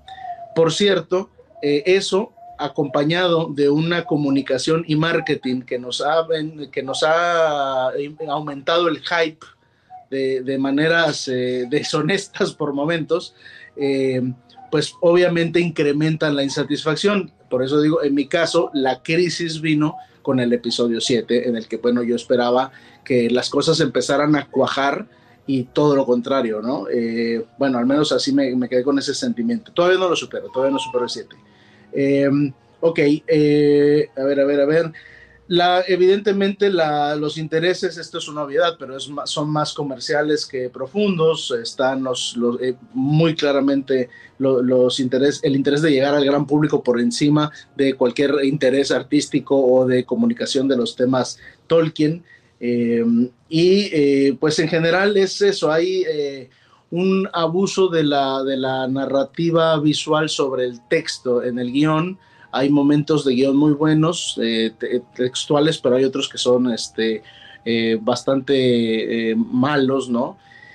Y em, pues el episodio 8 creo que mm, alienta las esperanzas de que venga una segunda temporada donde nos sentamos un poco más gratificados como, como público, sí, sí lo alienta, eh, pero esperemos que ya no nos, em, al menos a quienes conocemos la narrativa oficial, el lore, que al menos ya no, no, haya estas decisiones sospechosas, estas decisiones que, que em, no entendemos, para citar una de las más controvertidas, el tema del el Silmaril, la sugerencia de que la, posibilidad de que hubiera un Silmaril en la Tierra Media, en la cima de una, en un árbol, en la cima de una montaña, y que derivado de un choque entre un elfo anónimo y un balro, que suponemos tendría que ser el que mm, ¿no?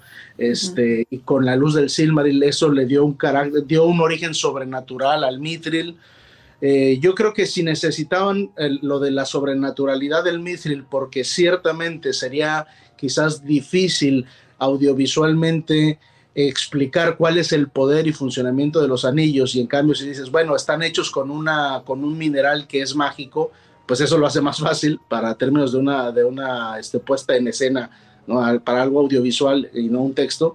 Si bien eso es cierto, eh, no había ninguna necesidad de meter el ruido del, del Silmaril podían haberle dado un origen sobrenatural al, al, mithril y hacerlo mágico y todo eso, sin necesidad de hacer esa eh, aparente o no, no sé, transgresión, esa potencial transgresión a, eh, un elemento tan eh, central y querido y respetado e importante en el, el lore de Tolkien, ¿no? Este, entonces, esas cosas son las que necesitan dejar de hacer para que también nosotros tengamos que dejar de, vivir en una lucha interna de la quiero ver o no la quiero ver, me gusta o no me gusta, ¿no?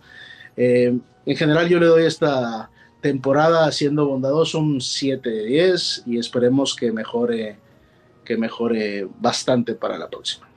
Perfecto, muy bien. Aquí tenemos a este Lulu Petit que te comenta Estupenda barba de personaje tolkieniano, dice Lulu Petit. Muy bien, que ya tienes tus fans. Eh, ahorita que mencionabas el asunto de la música, le pregunto a todos y a, quien quiera responder, ¿qué les pareció? Porque a mí, de todo lo que vi en la serie, de todos los ocho episodios, eso sí fue lo que me voló la cabeza. La canción al final, que no sé si se dieron cuenta que es de Fiona Apple, bueno, interpretada por Fiona Apple la letra no sé, pero bueno, es obviamente son las palabras casi exactas del libro, tengo entendido. ¿Qué, les pareció eso? A mí, a mí la verdad es que sí me voló la cabeza y quiero ver si ya está en iTunes o en a ver dónde para escucharla una y otra vez. es muy buena la canción. Ay, perdóname, Trotter, te voy a robar tantito el micro. Es muy bonita la canción, a mí me encantó pero bueno, me recordó a hace antaños la Sociedad Tolkienidi de México tuvo un taller de música y después evolucionó a un grupo musical llamado Endorion, donde eh, tanto Igor Ayala como Vladimir Payares eh, hicieron una composición entre ambos, o no sé si, o no sé si es de Vlad, disculpa Igor, tú me aclararás al rato, donde es el verso del anillo, y también está muy bonita, entonces... ah, bueno, gracias, tuya. Entonces, eh, maravillosa la canción, ojalá luego la, la grabemos algún día y se las presentamos, pero justo esta me hizo recordar mucho a, por ahí mencionamos o leí, que recordaba mucho a cómo leía Tolkien, a, la voz de Tolkien y a su eh, interpretación del verso de los anillos. Desconozco si sea esto cierto, pero me pareció algo creíble, porque siempre Tolkien, por ahí es mi micrófono, por ahí Tolkien siempre decía algo como, eh, bueno, siempre leía sus poemas y, nunca le gustaba cómo lo leían los demás. Entonces él siempre como trataba de, así se debe de leer, así se debe de escuchar.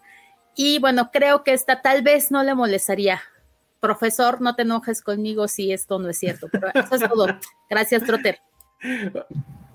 No, hay de qué vallita. Bueno, de la música, eh, algo que me gustó bastante es que la música, a diferencia de muchos otros aspectos, tiene su identidad. Eh, como que no la sentí como de obra de fantasía genérica, en, la mayoría de los casos. Me gustó que tenía ciertas reminiscencias a las películas de Jackson, que es algo que valoro mucho, sobre todo en la parte de los lazos emocionales. cuando escuchas cierta secuencia de acordes, ciertos sonidos, te dices, esto está relacionado a. Y eso es padrísimo porque te, te mete ese, ese enlace emocional, ese recuerdo, y puedes entender un poco mejor lo que está pasando. Y bueno, respecto a lo, de, a lo del final, el ending, la verdad quedé súper contento, súper impactado con cómo manejaron la, eh, el verso del anillo, bueno, los versos del anillo. Pero algo me recordó también a una versión, no sé si han visto un documental que se llama Talking las palabras, los mundos. Lo recomiendo muchísimo, porque es de los pocos que no se centran en el Silmarillion, sino que hablan del Señor de los Anillos, el Hobbit. Eh, pero hay una parte en la que una mujer sale cantando el lamento de Galadriel. Y va más o menos de Ay Labriel, Antarlas y Surinen, Yeni Unotime. Y esa voz y ese tono se me vino mucho a la mente cuando escuché el verso del anillo. Y también se me vino la dos, la canción de Gollum y el Made Be de Enya de las películas.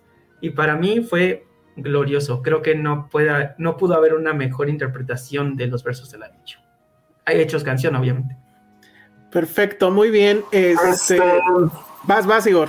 Sí, eh, comentar un poco, primero, eh, la, eh, la canción que cita o que mencionó este Trotter es de una francesa eh, se llama de Delas, que no suena francés porque probablemente sea un nombre argelino. Recordemos que Argelia fue una colonia francesa. Este, y en efecto es una de las melodías que a mi juicio este, mejor ha musicalizado ese texto en particular. Este, aunque tiene un pequeño problema, eh, que es que este, eh, no, que algo muy importante para Tolkien, eh, no, no respeta la estructura, deshace la estructura em, silábica y, este, y secuencial de, los versos originales. Pero bueno, eh, yo lo mencionaba esto porque justamente contrasta con un aspecto que hay en la serie, que es a mí el que menos me gustó de la música, y que en el caso de los presuntos hobbits, este, le meten aires irlandeses.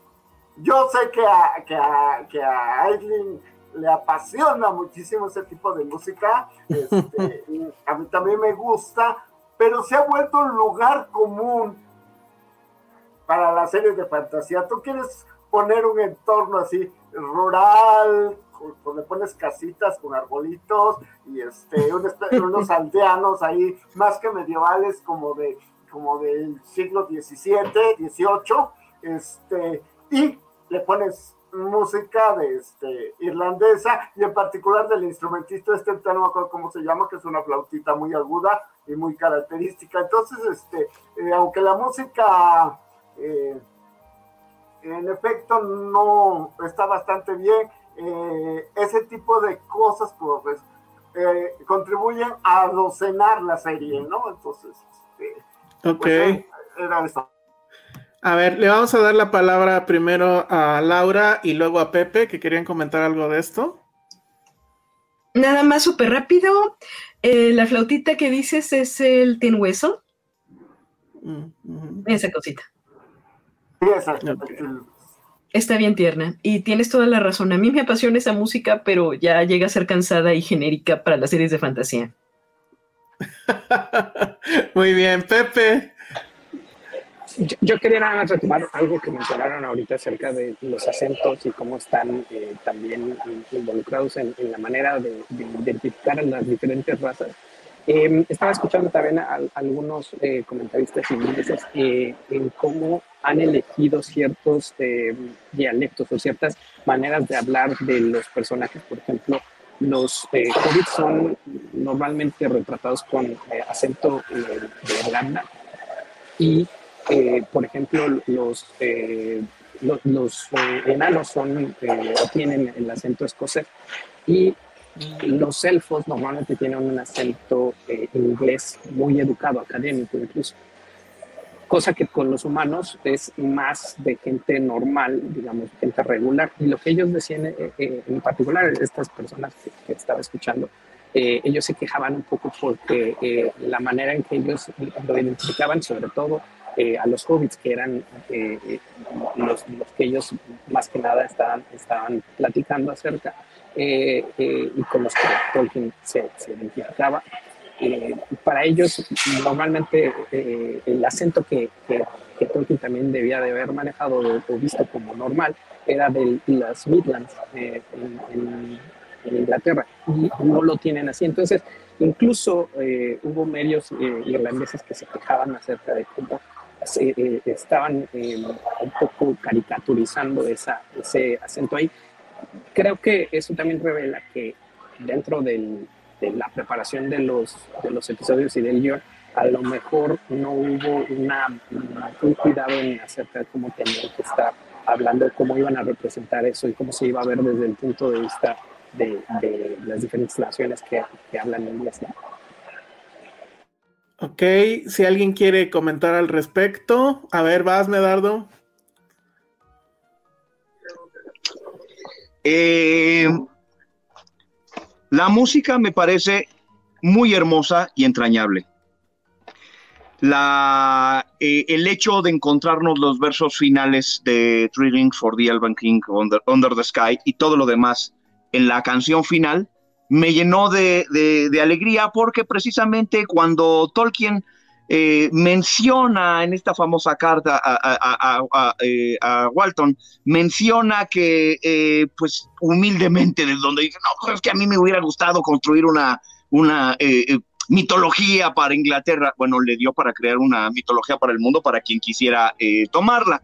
Y dice, hay muchos registros que voy a dejar para la obra. Ah, están los registros detallados, novelescos del Señor de los Anillos, algo como cuento de hadas que corresponde al Hobbit, luego otros temas que, eh, que suenen a, a, romances y a, y a, y, a relatos de la antigüedad, como en el Silmarillion, pero que quede abierto, son palabras del, que quede abierto para que otras manos traigan música, traigan drama. Por supuesto que esto es, eh, dio lugar a este, a que hablando de la serie, dijo, bueno, pues él dijo que se expandía la Tierra Media. No, no, bueno, pero sí o no. Bueno, no importa el asunto, es que sí ha hablado de la música. Y él, además, gran amante de la música, eh, tuvo justamente una participación con un músico llamado eh, Donald, que le metió alguna música bastante sencillita, algunos de sus versos, y él estaba emocionado. Entonces, ver viva con esa versión, con la de Igor, no conozco la de Igor, me encantaría, seguramente debe estar padrísima, o cualquier otra versión musical, como hay muchas en, en, eh, eh, en internet, qué alegría, que haya esas y que haya más. Al respecto de los hobbits, de, eh, me parece que es injusta la perspectiva de pensar que lo genérico es lo que está detrás de, ellos, porque eh, la música irlandesa, la identidad irlandesa, corresponde a las posibilidades célticas irlandesas de, eh, de cierta parte de, los habitantes de la comarca, en particular de los gamos. Eh, Brandy Buck, Brandy Buck justamente es, este, es una de estas partes que a la hora de en la que Tolkien comienza a representar la traducción, porque sabemos que estaba la traducción original de la lengua de los Kudu, justamente, estaba esa lengua y entonces el traductor que originalmente iba a ser Wine, al final iba a ser Tolkien y luego ya él deja considera muy barroco seguir con esa idea, es que él está traduciendo a lenguas contemporáneas las lenguas originales que hace 10.000 años debieron haberse hablado en el contexto de, la, de, la Tierra Media como fue. Entonces, en esa medida, en los pueblos de los hobbits hay influencias lingüísticas que se parecen a algunos, eh, algunos otros pueblos. Entonces, por ejemplo, las, eh, los nombres góticos, están presentes en, los Tuk y las, y las eh, raíces célticas están presentes en los Brandigamo, de tal modo que incluso Meriadoc es literal un nombre de un rey en, eh, eh, de un rey celta, celta galés en este caso, porque en efecto no es lo mismo los celtas galeses que los escoceses que los irlandeses. Nota pie de página, si hay algo céltico en El Señor de los Anillos, es, son los elfos en realidad, y de los, de los, de, los celtas de allí, los celtas galeses serían la, traducción hacia esos elfos, aunque los Side son irlandeses. Regreso. Entonces, el líder de estos hobbits, maravillosos hobbits, encontrarlos en estas comunas nómadas sobreviviendo ocultos. Eh, otra nota a pie de página. Dice, eh, eh, dicen los hobbits, es que nosotros hemos sobrevivido gracias a la comunidad y hemos sobrevivido gracias al ocultamiento. Pues claro, si no, a través de los miles de años como los tenemos allí. Y esto hace un eco con Bronwyn cuando precisamente en el capítulo 5 dice, ah, ya sé cómo sobrevivimos los humanos, nos sometimos a la tiniebla. Y es una gran eh, duda al respecto de qué van a hacer y eh, la esperanza la aporta ahí eh, Arondir, que se comporta de, pie a pie. Eh, es, mejor Legolas que Orlando Bloom en el sentido en el que es élfico élfico. Continúo entonces al respecto de los hobbits. Entonces, Sadok es una voz muy parecida a estas voces célticas y de hecho parecido a Saradok, que es, me parece que el padre de, de Merry y ella es Brandyfoot, aunque por supuesto está puesta sobre la mesa cuando al final Marigold se despide muy hermoso de Nori, porque entonces vemos, eh, eh, comentaba yo ayer con Jadrado y Vaya, vemos eh, a aquel, aquel Olorín, aquel mago, aquel Gandalf, llevándose a un jovencito a la aventura, como en la primera página de Hobbit se dice, es que ese mago llegaba y se llevaba a nuestras juventudes. Entonces ahí está el primero y la primera vez que, que, este, que está puesto para llevarse a, este Hobbit. y me pareció bien, además, que no fuera Poppy, porque creo que Sam y Frodo, que son el corazón de toda la obra de, Tolkien, eh, van en un código muy concreto y entonces este es el código de Bilbo. Es justo ella, eh, eh, ella como Bilbo yéndose para allá. Regreso entonces al tema de, lo, de, los nombres y de lo céltico. Le dice ella, Marigold, a, a, Nori, cuando dice, no, pues voy a tratar de ser prudente, como todo hobbit se le da con mucha naturalidad, y dice ella, dice, be bold, sé, sé audaz esta audacia que por una, alguna parte está, eh, em, por supuesto, haciendo el guiño hacia los Tuk, pero que también es el sentido original del apellido Tolkien. Y uh, sabemos que Tolkien escribe El Hobbit pues a los 50 años y era Sufield y, este, y Tolkien. hay mucho de Bilbo en, Tolkien, hasta en la escritura y la compilación de los, de los eh, Tolkurun era la voz original de este nombre sajón, que, eh, sajón eh, alemán, aunque todavía no existía Alemania, que iba a pasar a transformarse en, en, en Tolkien. Entonces, siendo Brandyfoot, siendo entonces de los Brandigamos, siendo estas raíces éldicas, siendo Saradok, y Sadok, eh, me parece clarísimo que la presencia musical, la presencia del canto y la presencia del acento en este acento irlandés, tiene mucho sentido allí. Ahora, lo que es claro es que tenemos enfrente a un producto de entretenimiento que cada uno de nosotros con nuestra formación y con nuestro eh, pues con nuestra nuestro cariño y nuestra recepción estamos nosotros eh, recibiendo. Eh, aquí me detengo. Aquí me detengo me queda una cosa más que decir pero lo diré en este en la siguiente. Entonces no creo que sea simplemente genérico y casual creo que eso es es injusto. Injusto decirlo como también me han parecido otras eh, perspectivas, pero absolutamente respetuosas. Respetuoso yo de ellos, porque más yo sé que si alguien está aquí eh, hablando con la subjetividad, soy yo. Yo, eh, de todos los que están aquí presentes, les reconozco su cabalidad intelectual, su cabalidad ilustrada, su gran conocimiento de la obra de la obra de Tolkien y sé que yo estoy este, justamente hablando desde el corazón y también diré una cosa más al respecto eh, pero pues más adelante. Tiene lugar lo céltico allá. Muy bien, muchas gracias. Eh, Oscar Sánchez dice, órale, todo Jovitón está aquí. y sí, ya somos muchos. Eh, no sé si alguien tenga algún otro comentario o nos pasamos ya a los comentarios del público, que sí son ya bastantitos. No. Y, y este, ah, a ver, venga, venga. Este, a ver, primero vi a a ver, espérenme, porque ya me hice bolas aquí con los controles. Si quieres, este, primero tú, Igor. Este, sí, eh, bien, yo porque efectivamente se han alargado mucho las cosas, pero quisiera recuperar algo que dijo Pepe y que me parece sustancial para mi punto de vista. Eh, lo que Tolkien escribió en efecto fue un mito. Y eso era algo se dio por sentado, se ha dado por sentado durante muchas, este, eh, durante muchos años. Sin embargo, parece que el valor y las implicaciones de esta palabra se han desdibujado. Es decir, decir que Tolkien escribió un mito, es decir, muchísimas cosas que, bueno, evidentemente no vamos a decir aquí, pero, pero tiene tanta profundidad, tanta carnita, tantas implicaciones que eh, no es algo que se pueda decir de mucho o prácticamente ninguna de ningún escritor a lo largo de la historia de la literatura. Este, y lo que está produciendo Amazon no es un mito.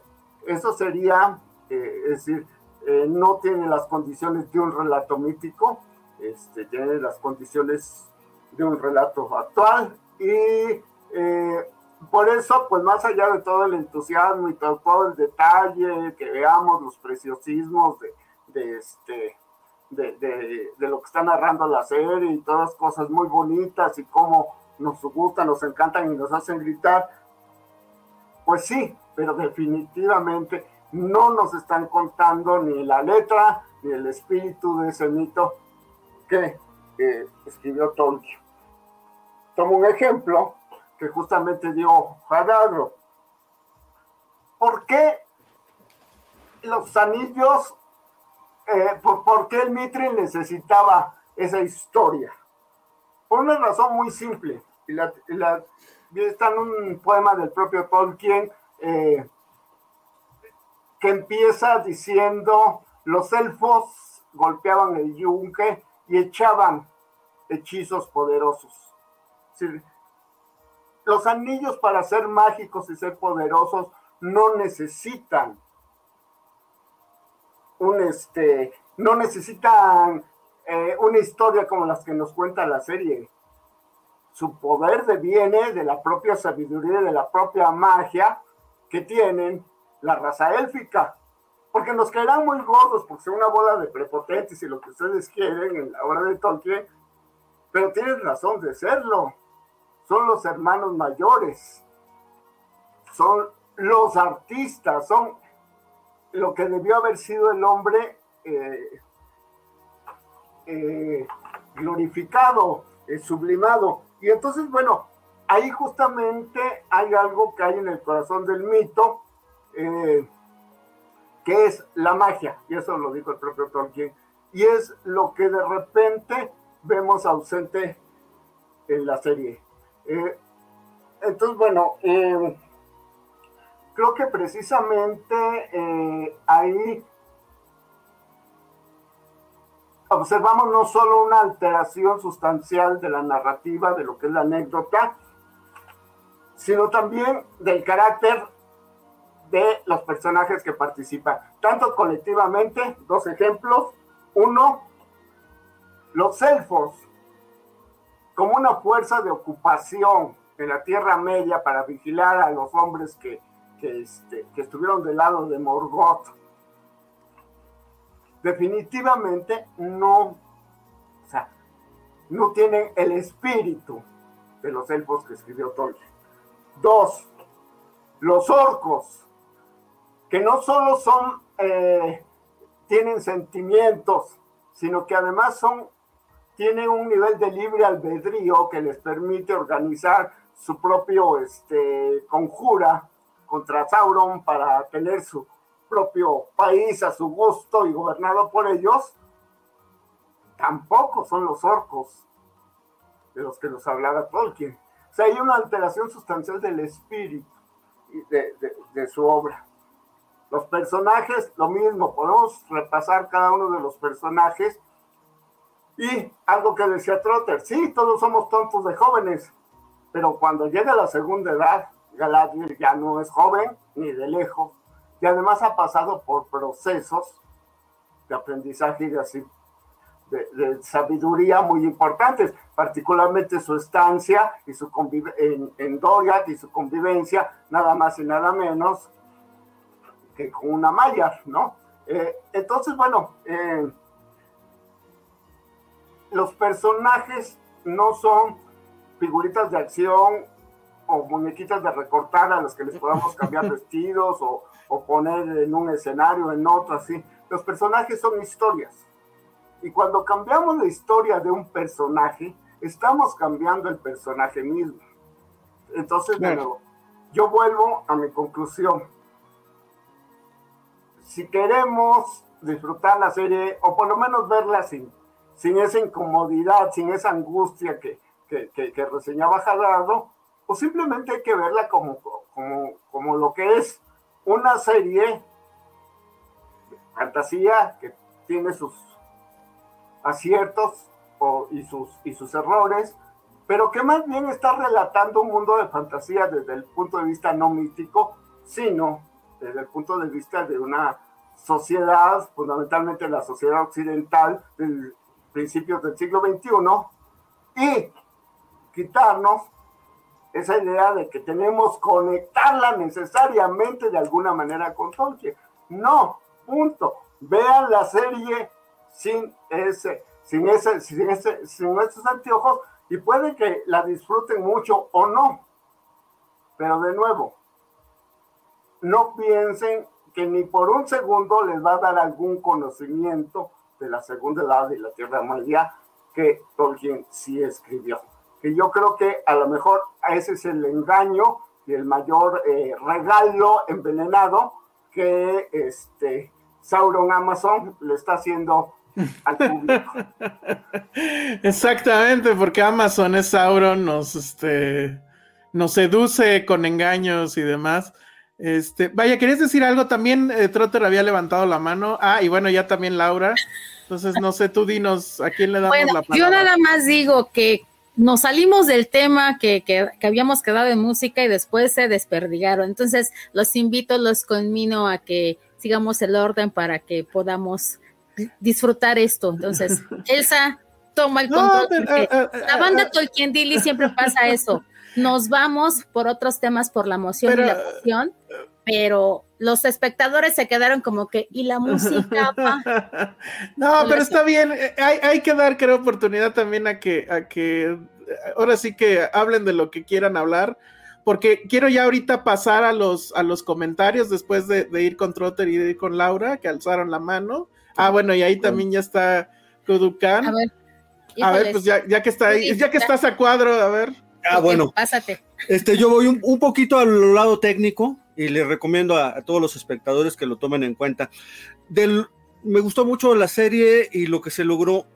Eh, sé que se ha invertido mucho dinero en, hacerla, por eso voy a este punto. Hay un punto en especial que no me gustó. Este, ese punto fue el sueño que tiene Miguel de cuando se va a inundar este Númenor. Me parece que le faltó, dejó mucho que desear para los efectos que ya se pueden lograr actualmente.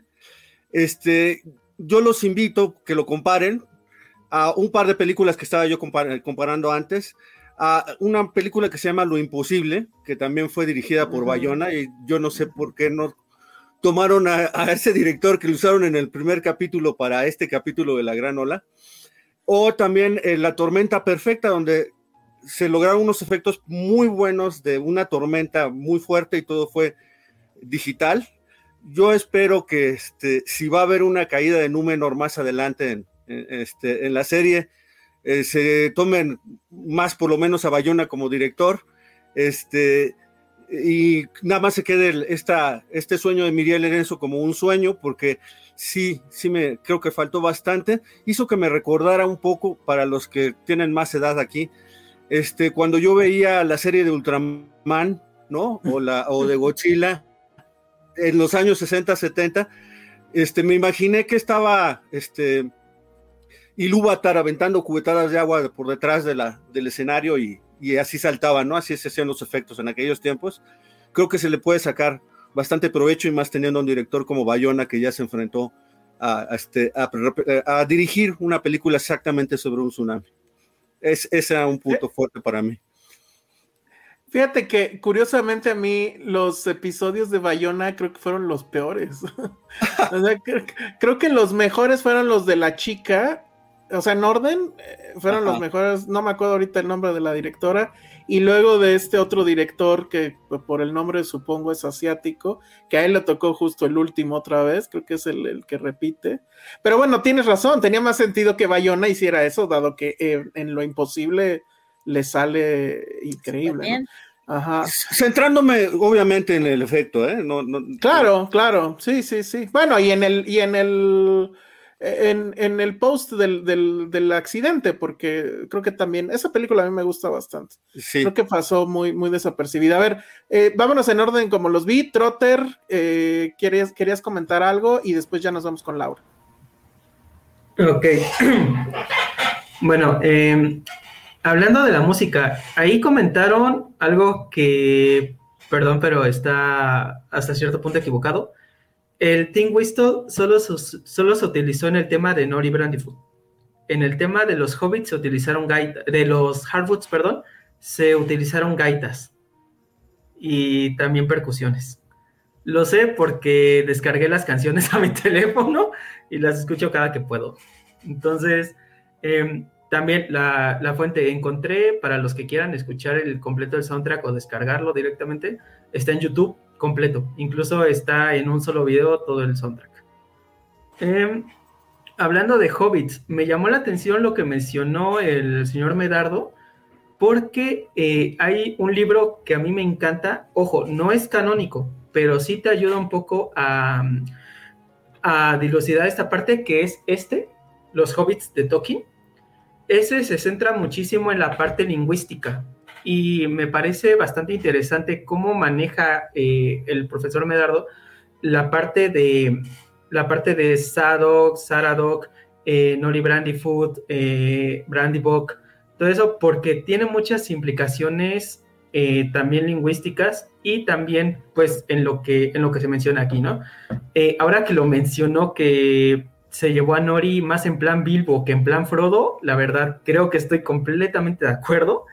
Y, la verdad, a mí me, cambió totalmente el pensamiento. dije, mm, qué bueno que se llevó a Nori entonces. Y, y sí, efectivamente, se da eh, por entendido que Gandalf se llevaba jovencitos cada que podía. Entonces, este, ya saben, ¿no? Su solución para todos, su, ¿cómo se llama? Su, este medicamento que usan los doctores a cada rato, eh, es, el, es el hobbit, ¿no? Para Gandalf. Entonces, em, entonces, pues sí, tal cual. Eh, aclarar eso, no, no se utilizó el Team Whistle en toda la en toda la musicalización de los Hardfoods, únicamente en el tema de, de este, Nori. eh, que me parece bastante interesante porque Nori, vaya, los Harfoots, si bien tienen algunas partes de la actitud hobbit, todavía no son hobbits, pero Nori se acerca un poquito. Es como ese eslabón, ese eslabón perdido entre el Harfoot y el hobbit, ¿no? Estoy hablando, hablando desde mi subjetividad. Eh, entonces, me parece interesante que parten de un tema de gaitas que suena hasta cierto punto salvaje, pero que tiene el mismo, mm, o bueno, aquí el señor Igor me puede ayudar un poco más, el mismo ritmo o el mismo beat del tema de los hobbits cuando está movidito. y nos transporta al tema de flauta y gaitas de Nori Brandyfoot para darnos después ese paso para llegar al tema de exclusivamente flautas y violines de los hobbits. Me pareció bastante hermoso. Bueno, a, mí personalmente como fan de los hobbits me encantan todos estos enlaces que se hacen y algo que me encanta de la serie y que no, y que no mencioné antes, eh, y lo menciono ahora que, me acordé, es el hecho de que la obra de Tolkien, a diferencia de otras obras como lo puede ser Las Crónicas de Narnia, no es tan heterogénea. ¿A qué me refiero? A que ves la serie y viste las películas y encuentras referencias, o leíste los libros y encuentras tal. Eh, todo se puede complementar. Eh, y es algo muy padre porque ves otras franquicias y no tienen esa suerte. Dices, es que me gusta esto, es que me gusta el otro, es que me gustan aquello. En cambio, con Tolkien eh, vaya, hay a quienes no les puede llegar a gustar este comentario, pero puedes armarte una historia completa a partir de la serie y terminar con las películas y en poco se contradicen entre sí.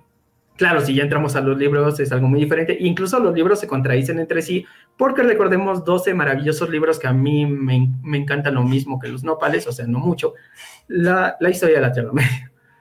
Entonces, pues simplemente em, es un canon muy diferente. Eh, propuse hace poco en un video de TikTok el multiverso de la Tierra Media. entonces, pues eso, es un canon muy diferente, tiene sus virtudes, sus efectos, pero me está encantando que la obra de Tolkien, eh, la serie, para mí, y siempre lo he dicho, para mí, si la serie hace que alguien diga, wow, esto está interesante, quiero leer los libros, y ya después dice, me, eh, la serie está totalmente equivocada, o dice, mm, me sigue gustando la serie, si lo hace leer los libros, para mí la serie cumplió con creces. Eso es perfecto. Muy bien. Eh, a ver, vamos con, Laura y luego yo creo ya vamos con los comentarios del público. ¿Estás en mute? Bueno, sí, no, sí, estaba en mute mi, micrófono. Este, ahora sí no sé para dónde irme porque eh, si eh, realmente lo único que tenía de, de, comentario extra sobre la música era que yo tenía como que tres temas favoritos. Los demás estaban muy, muy bien, pero por ejemplo el tema de Elrond lo estuve escuchando día tras día, tras día, tras día repitiendo, repitiendo, repitiendo, esa cosa vive en mi corazón, me gusta muchísimo. Los comentarios que tenían que ver con otra cosa que espero ahora sí que no jalar y que no me regañe Vallita, porque ya sé que me tiene que regañar por andar jalando las cosas donde no, se adelante, adelante, no, adelante. No, este, eh, pues tengo una pregunta, ahora sí que para todos, este, ¿qué está pasando con los elfos? ¿Por qué la gente, por qué la gente dice, ay, los elfos son arrogantes? Eh, eh, quiero, eh, quiero que me den ejemplos en las historias de Tolkien donde los elfos sean arrogantes contra ejemplos donde no lo son.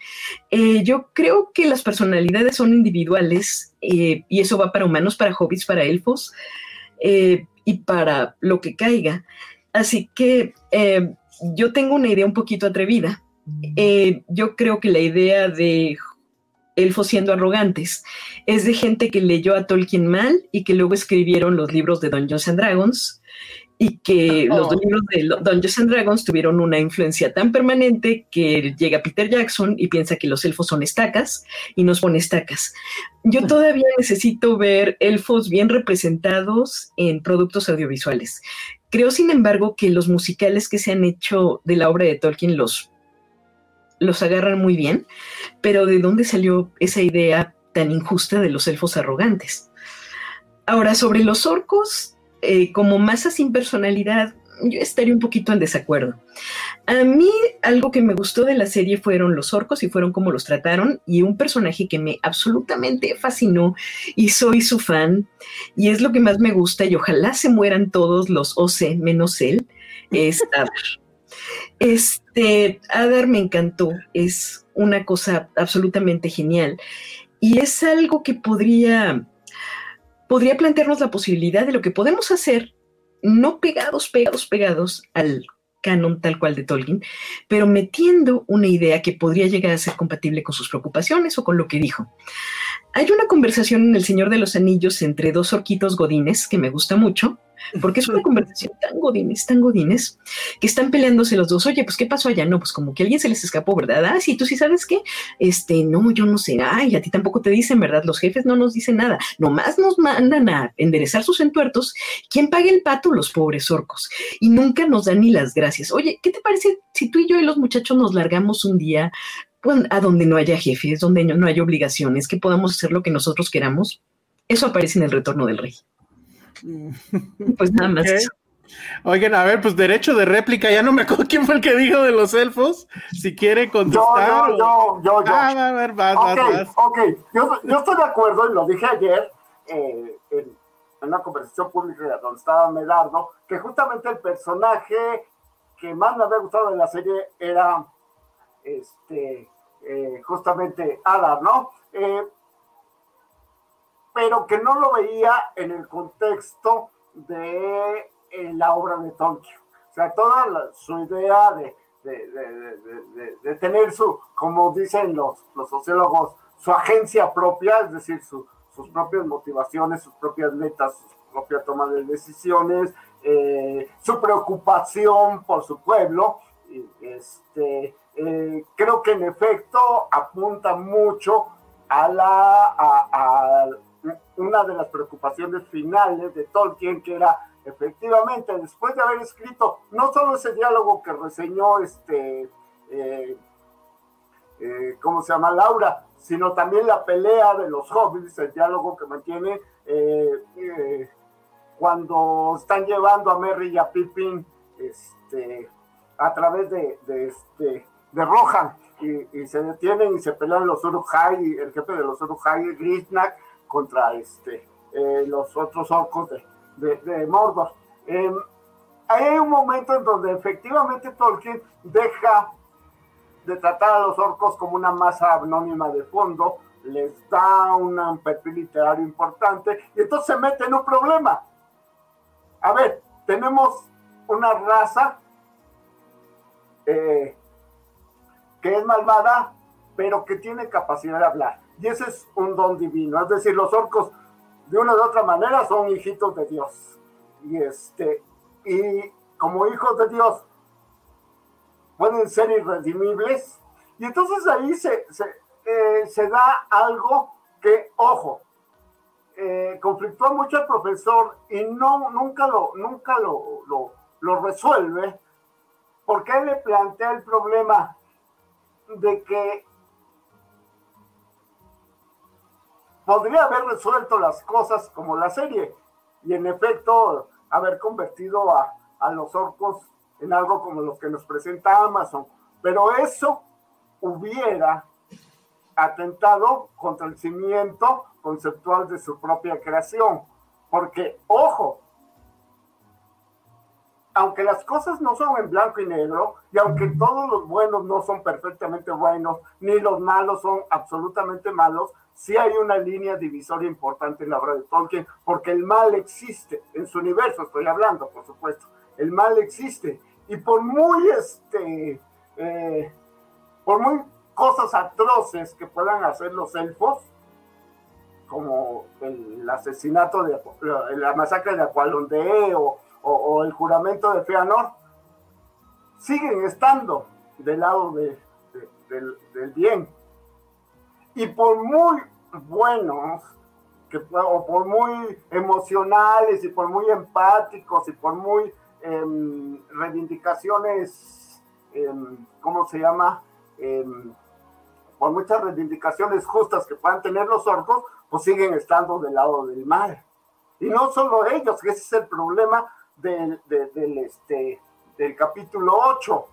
Extienden, y me encantó esa expresión que también se la robé a Laura, extienden esta ambigüedad al propio Sauron. Este, es decir, eh, a final de cuentas, Sauron no es tan malo después de todo. O sea, me recuerda a las mamás que salen a defender a sus hijos eh, eh, rateros que fueron detenidos, porque es que es un buen muchacho después de todo. O peor, aquellas que piden justicia cuando sus hijos fueron muertos cometiendo alguna, algún este, acto delictivo, ¿no? Entonces, no, señores, eh, ahí hay un problema, por eso ese es uno de los tantos problemas de escribir un mito, por ejemplo, ¿no? Es decir, eh, llega un momento en que a menos que partamos de la sensibilidad predominante actual, que postura que en, en efecto nadie es malo, en el fondo todos somos buenos, en efecto todos tenemos, merecemos una oportunidad y hay que ser empáticos todos con todos, este, bueno, pues sí, pero eso no funciona, eso derrumbaría totalmente eh, eh, los pilares conceptuales de, la obra de Tolkien. Entonces, solo en ese sentido, creo que este, eh, porque por ese camino, bueno, pues hasta Morgoth puede arrepentirse y regresar de, del vacío y, ahora sí ser bonito, ¿no? Y decir, bueno, ahora sí voy a, participar en la orquesta de Eru como se debe, ¿no? Bueno, bueno, muy bien. Vámonos a los comentarios ya para entrar a la recta final, porque hay muchos. Este, y bueno, la verdad es que eh, nos debemos a nuestro público. Quien quiera hacer una respuesta a alguno de estos comentarios, pues nada más porfa que alce la mano y, le damos la palabra. Alejandra Reyes dice: eh, Vaya, es una mujer de palabra, eso porque ya quedó que va a repartir. Por supuesto, pagaré las chelas y la cena. Deme, Dardo. en las chelas, caguama. En las chelas Caguama, vamos a ver cómo se soluciona eso. Estivali dice Elsa, excelente trabajo de liderazgo y colaboración. Disfruté mucho a todos los miembros de la sociedad. Muchas gracias. Gustavo de la Rosa dice, coincido con Igor. Lo estoy leyendo justo desde los primeros que entraron hasta los últimos, entonces va a haber referencias a lo que ya se dijo anteriormente. Coincido con Igor, esta sería, eh, esta serie hay que verla como una no adaptación. Gilde Onodera dice: Hola, gran programa especial, todos los capítulos e invitados increíbles, más de este eh, estilo. Eh, pues sí, hasta cuando venga la segunda temporada vamos a regresar. Dani Crespo, me encanta cómo transmite su emoción, Medardo, soy fan. Hilde Onedera dice: ¿Ustedes qué opinan de los showrunners? Dijeron que la segunda temporada podría ser más canon que la primera, gracias a que Sauron ya está revelado. ¿Creen que eso sea posible con los cambios que hicieron? ¿Alguien que quiera comentar? Este, a ver, vas, este, Trotter. Solo voy a decir una cosa. No le crean nada a los showrunners. Punto. Muy bien. Es Cúrense en salud. Muy bien. Ahí ya no entendí si Jadardo quería decir algo o... A ver. No, no, este, parece que va a aparecer Anatar en la segunda temporada. Ay, muy bien. Ya no puede, ya no puede aparecer. bueno, muy bien, nos seguimos. Dice Lulu Petit, si fuera una competencia, lo fue en argumento, ¿cuál creen que va ganando Amazon o HBO? Ah, esa es la gran pregunta. ¿Alguien quiere contestar esto? A ver, este, primero Trotter y luego este Pepe. Y luego Jalado. El otro día estaba leyendo un, artículo que decía que entre La Casa del Dragón y Los Anillos de Poder ganó Cobra Kai.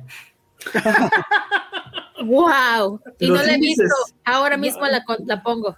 Los terminé de audiencia de Cobra Kai y de crítica de Cobra Kai duplican los de los Anillos de Poder y casi triplican los de la Casa del Dragón. No, no, eso es cierto, hay estadística y este y eso que la última que la última temporada de Cobra Kai ha sido particularmente la más floja, ¿eh? Entonces, imagínense. La eh. nostalgia es la que gana. Y, con tres pesos, bueno, entonces para la próxima vamos a hacer podcast especial de eso. Este, Pepe, ¿qué ibas a comentar?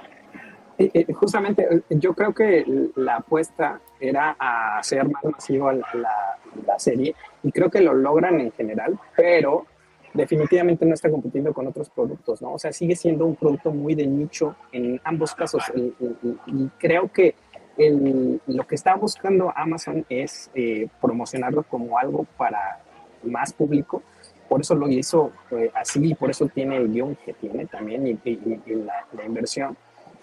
Yo honestamente creo que, que, ellos ganaron en su apuesta. No creo que estén compitiendo como tal con HBO porque está en otro rango la, serie, pero sí creo que, que, a mi parecer están ganando en su apuesta. Ok, perfecto. Jadadro. Yo solo quiero, eh, quería este, destacar el contraste, ¿no? Porque yo sí creo que HBO está teniendo más éxito, más, mayor grado de aceptación, la, la, o al menos la animadversión que ha despertado es mucho menor a la que ha dado eh, The Rings of Power. Y eh, llama mucho la atención que esto pase porque de Canción de Hielo y Fuego, no sé quiénes conozcan este, la, la saga y los textos que tiene, tiene, tiene libros maravillosos. A mí me encanta El Festín de Cuervos, me parece espectacular todo el arco de Dorn. Eh, eh, Doran Martel me encanta como personaje. O sea, hay cosas muy buenas. George Martin es, es, un buen escritor, pero Fuego y Sangre es su pico más bajo, me parece. O sea, de todo lo que tiene publicado dentro de la saga, Fuego y Sangre es el más malito de sus libros. Eh, y con el más malito de sus libros, HBO está haciendo una serie con mucho mejor guion que Amazon con la obra maestra de John Ronald Reuel Tolkien. Porque Amazon lo que tiene es El Señor de los Anillos. Y te lo pongo el día que tú quieras, con toda la canción de Hielo y Fuego enfrente, y no le llega. Y aunque me digas que tiene los apéndices, que está más limitado porque tiene que contar segunda edad, tienes una, un texto base monumental. Y lo que estás haciendo está bien y ya. En cambio, lo de HBO está, está buenísimo. Yo ya quiero que sea domingo, ¿no? Este, entonces. Ahora. Eso le falta. Claro, hay, hay, hay, varias cosas que podría yo decir también en un tono muy crítico respecto de la serie eh, eh, creo que también tiene sus cosas eh, bastante negativas, pero vamos, los dos le están tirando a vender, al hacer público, a hacer, hacer una serie comercial, ninguno de los dos está haciendo arte. Y HBO claramente haciendo bien. Entonces, yo creo que este, ahí hay mucho que reflexionar para la próxima, para la próxima temporada, para la serie. Hay que madurar.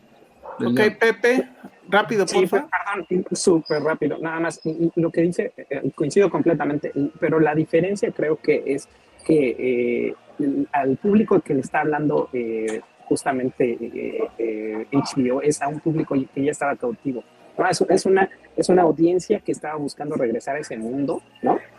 Y en este caso está tratando de expandir los anillos del poder a una audiencia que hace 20 años no tenía una producción como tal y que está tratando de generar otro tipo de público, eh, sobre todo con un, con un producto que pues, trataron de sacar lo más rápido posible con, los derechos que tenían.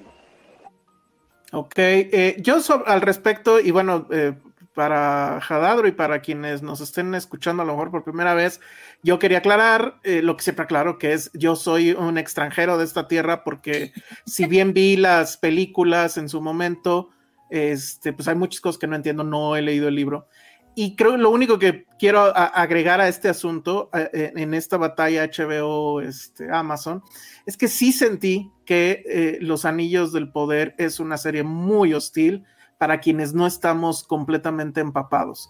Y creo que eso es justo lo que hace que eh, del otro lado, este, los eh, Game of Thrones o como se llame ahora, sea más popular porque creo que te exige menos, ¿no? Puedes entrar a la fiesta al primer episodio, al del medio, a lo que me dicen. La verdad es que a mí me da mucha flojera este Game of Thrones, pero bueno, a lo mejor por ahí va también el tema, ¿no? Este, si hay otro comentario y si no me sigo con, los comentarios del público.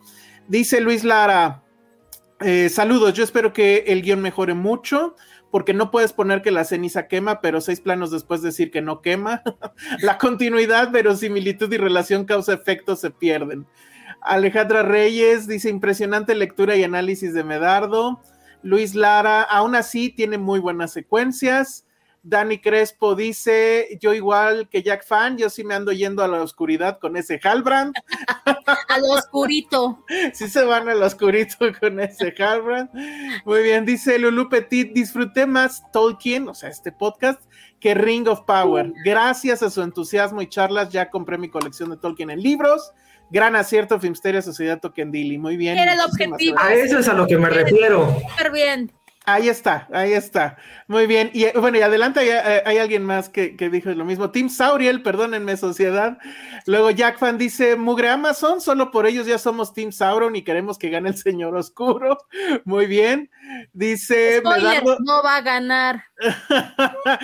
ah, bueno, el Pepe también andaba diciendo que Medardo estaba metiendo un golazo. Muy bien. Jack Fan dice, no, no oscuro, no contigo a mi lado. Tú dijiste una vez que nos encontramos por una razón y esta es, tú me atas a la luz y yo te alto al poder y juntos salvaremos esta tierra media. Que ahí está citando este, el texto, entonces está muy bien. Rocío González dice, hola, qué gusto verlos a todos. He seguido a destiempo estas sesiones y es la primera que me aviento en vivo, que mejor que en el final de la serie, que apenas este último capítulo me emocionó chido. Muy bien. Alejandra Reyes, que agasajo escuchar a Medardo, Gustavo de la Rosa, ah, yo sí quiero ver la forja del único, muy bien. Seguro Dani... va a aparecer, pero no, te, no seas desesperado. Dani Crespo dice, estoy aplaudiendo fuerte en el aeropuerto gracias a Medardo. Y también dice ella, yo ya me puse a leer El Hobbit. Eso. Entonces, ahí está. Eh, dice Jack Fan, yo sí esperaba más de Sauron y Galadriel juntos. Ben Dylan dice, excelente podcast donde no solo hay cebollazos a la serie, sino verdaderas opiniones. Bien, muchas gracias y ese es justamente el tema. También Laura tiene sus fans y aquí Pepe Pecas dice Team Lau, Lau para showrunner. Entonces ahí está. Atención Amazon. Exacto. Luego Lulu Petit le dice también a Laura, deja los elfos, las mujeres y los pelosos, los guionistas no comprenden la naturaleza ni de los volcanes. ¡Ay, qué fuerte! Fuertes declaraciones. Irving Nieto dice, al fin alguien que dice algo real de la serie, que supongo que estaba refiriendo a Laura. Muy bien, Dani Crespo, coincido, sentí que el cliffhanger no estuvo tan choqueante. Es cierto, ¿no? En realidad el cliffhanger no fue tanto como lo vieron. Creo que no, ¿verdad? Bueno, Manolo Lozano dice, yo creo que el hecho es que la serie realmente no está buena, no brilla y es incongruente históricamente, aunque esto se pasaría por alto si fueran congruentes con ellos mismos. Dicho eso, hay momentos que disfruté y me dejan eh, un poco contento porque como fan disfruté ver Númenor, la creación de Mordor, de los anillos y esa sensación de estar en un universo de la Tierra Media. De un eh, universo de la Tierra Media, eso lo dijo muy bien, no era la Tierra Media de Tolkien. Exacto, bueno. César Victoria dice, pero si hay anillos y también sale Sauron, que es el señor de los anillos, de hecho es su historia. Por lo que decía eh, Trotter. Ajá, exacto. Eh, dice Dani Crespo, oigan, ¿creen que si le hubiera dado más derechos del texto, habría ayudado a que se sintieran más identificados? ¿Alguien sabe? a ver, vas, vas, vas, Laura. Um, no. el, el, asunto de los derechos eh, eh, tiene que ver ahora sí, bueno, si tiene que ver con el material que pudieron utilizar y es la excusa que se está poniendo para defender lo que han terminado creando. Eh, yo creo que esos dos, eh, me refiero a los showrunners, Payne y McCabe, esos dos hubieran hecho basura de lo que les dieran. Este, de verdad. No creo que sea cuestión de que si más o menos derechos. Ok, perfecto. Eh, Igor, Igor. yo, yo, yo, yo, lo quiero plantear más a manera de duda, porque efectivamente el tema de los derechos este, se ha estado usando, o se le han dado muchas interpretaciones, y a mí me, me queda una duda básica, que es no tanto qué te permiten hacer los derechos, sino qué no te permiten hacer. Es decir, eh, em, eh, porque, ojo, eh, desde el punto de vista de que solo tienen los derechos para la segunda edad de los, lo que, las partes correspondientes de los apéndices, más las menciones que se hacen en el texto del Señor de los Anillos, este, eh, pues sí, te da un material eh, mínimo y que precisamente por eso yo decía, pues estructuralmente habrá que cuidar mucho porque pues si le quitas un palillito a la estructura, se te cae, ¿no? Ahí no te puedes permitir muchas libertades. Pero otra manera de verlo es justamente como se ha estado haciendo. Es decir, más allá de los derechos, porque los lectores afortunadamente leemos o dejamos de leer con derechos o sin derechos, y entonces lo interpretamos en un marco mucho más amplio. Es decir, lo vemos desde la perspectiva de quien ha leído el Silmarillion, los cinco inconclusos y todo eso, lo demás. Y si bien a lo mejor no puedes tomar las historias o los nombres como tales, ¿qué tanto en efecto, eh, es decir, te permitirían pegarte lo más posible? En vez de despegarte con el pretexto de que no puedes tocar aquellas partes en las que no tienes derecho. Este, yo no sé cómo funcione legalmente el asunto. O si te pegas demasiado, ya te anda demandando la Tolkien State. yo creo que sí, yo creo que sí. Ah, sí, pero ¿qué tanto te, te, podrías acercar sin violar ese, esa frontera legal? Me queda como una duda muy importante, ¿no? Digo, pues no, no, no para Pan y McKay, que estoy de acuerdo con Laura, pero sí para un, por ejemplo, si ella fuera, ojalá, Dios, eh, me escuche, ella fuera la showrunner, este, ¿qué tanto se, eh, se atrevería a pegar? No, pues le, buscamos un abogado, porque no vaya a ser que me la demanden después, imagínate qué cosa. Pero bueno, este, vamos a seguir con los, con los comentarios. Tenemos. Ya Pedro es abogado, perdón. Ah, a ver, Laura. Ah, justo, mira. ya se arregló. A ver, Laura, si quieres, este, tu comentario. Eh, Súper rápido. Este, lo malo es que me, les voy a fallar con la cita de una persona que comentó sobre esto en, en Twitter. Eh, yo no quisiera ser showrunner de esa cosa, yo no quiero llevar las riendas de una producción. ¡Ay, mira qué bonito! A ver, hola, hola, hola. Este, ¡Ay, hola! Mira. Pero es que está, está en pantalla, nada más les voy a explicar para la gente que nos está escuchando en audio. Este, Jadadro, creo que es, supongo que es su hija. Sí, sí, es mi hija, que está muy... y me está llama y llama. Muy bien, bienvenida también. Ok, Laura, perdón. Los hijos son la máxima. Súper, súper rápido. Este, hubo una persona en Twitter que mencionó algo muy interesante. lo que tiene que hacer el showrunner contra lo que tiene que hacer, digamos, otras personas. Yo no quisiera ser showrunner porque ya he dirigido proyectos y ya más o menos sé lo que es eso. Eh, si a mí me contratara Amazon para hacer algo, yo quisiera ser guionista o quisiera ser consultora de verdad. Y algo que mencionaron en Twitter una persona, una señorita, y no me acuerdo quién es, este, es una persona de habla inglesa, fue algo muy cierto. Eh, para que esta cosa saliera mejor, debieron de haber contratado a showrunners que supieran cómo dirigir una producción, estos dos son novatos, mm. y hubieran contratado a guionistas que hubieran, que conocieran muy bien a Tolkien, que lo hubieran leído, que supieran qué onda con él me corto el cuello si alguno de estos guionistas no ha pasado de las wikis de Tolkien. De verdad. y de las películas de Jackson. Este, vaya, mi apuesta es más grande que la tuya. Eh, yo voy por mi cuello y pues a lo mejor sí, cena y cervezas también para todos. no, de verdad. Cena jovita. Ah, sí, sí, para todos. Este, yo creo que hubiera funcionado bien de esa manera.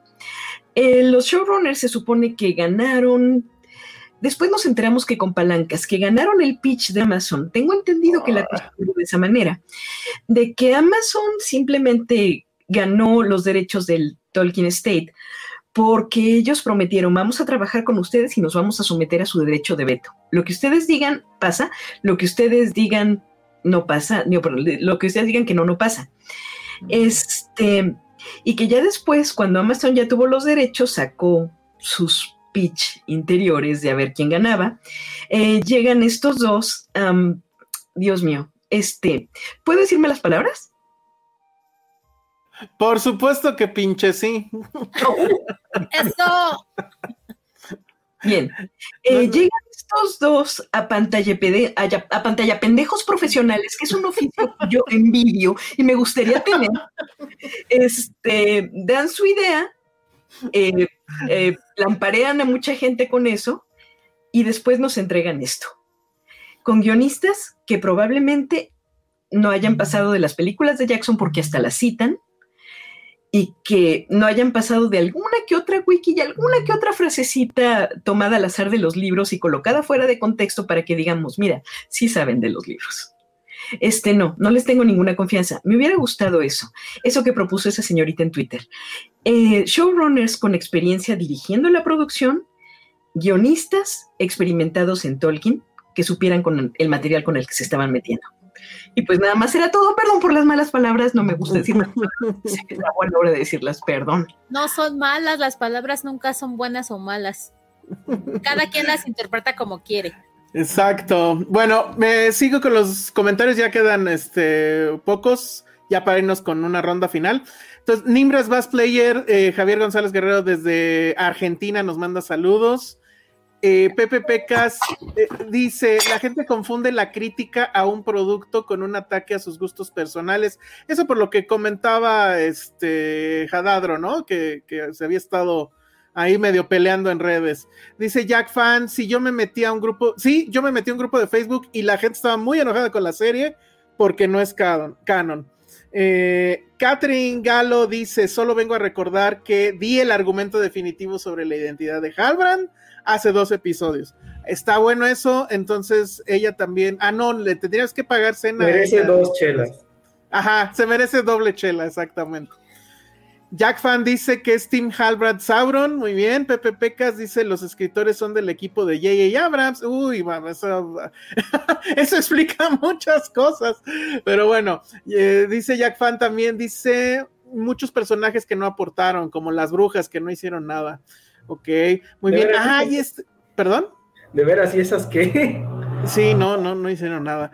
Dani Crespo nos manda un super chat que este creo que se me había ido y entonces bueno, aquí está. Gracias por tan bonito podcast. Vivir con un vivir con un emocionado de la historia y luego escucharlos a ustedes hizo que disfrutara más la serie. Muy bien, muchísimas gracias Dani, que además nos manda su super chat en quién sabe qué moneda.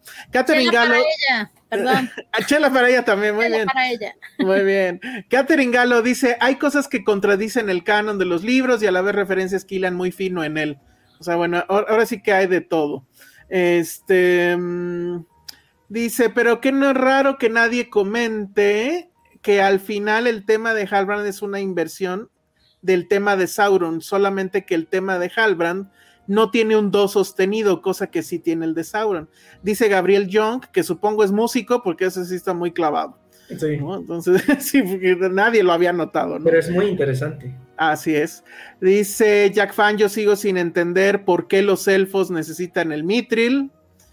Eh, Daniel Morales, para que no digan que nada más son porras a Medardo, dice, las explicaciones de Medardo para las inconsistencias me son demasiadas forzadas. Y también dice Daniel Morales, Team Lau por tres. Muy bien. Bueno, pues entonces ahí están los... Eh, los comentarios del público. Ya llevamos dos horas quince, tenemos que acabar ya esto. Sí, pero obviamente quiero darles este un último, una última ronda de comentarios. Si se puede, porfa, que sea comentario breve de no más de un minuto. Y no sé, bueno, Jadadro no sé si anda por ahí, porque quería yo empezar ahora al revés, ¿no? Para hacerlo más interesante. Pero si no está, entonces si quieres empezamos contigo, Laura. Un último comentario. Bueno, súper rápido. Eh, pues la primera temporada ya se terminó, para bien o para mal. Eh, hay que tratar de ver cuáles serían, digamos, las consecuencias en el fandom, las consecuencias en nuestra percepción de la obra de Tolkien, de todo lo demás. Alegrarnos por las cosas buenas que puedan venir, como es traer de nuevo a Tolkien a la conversación.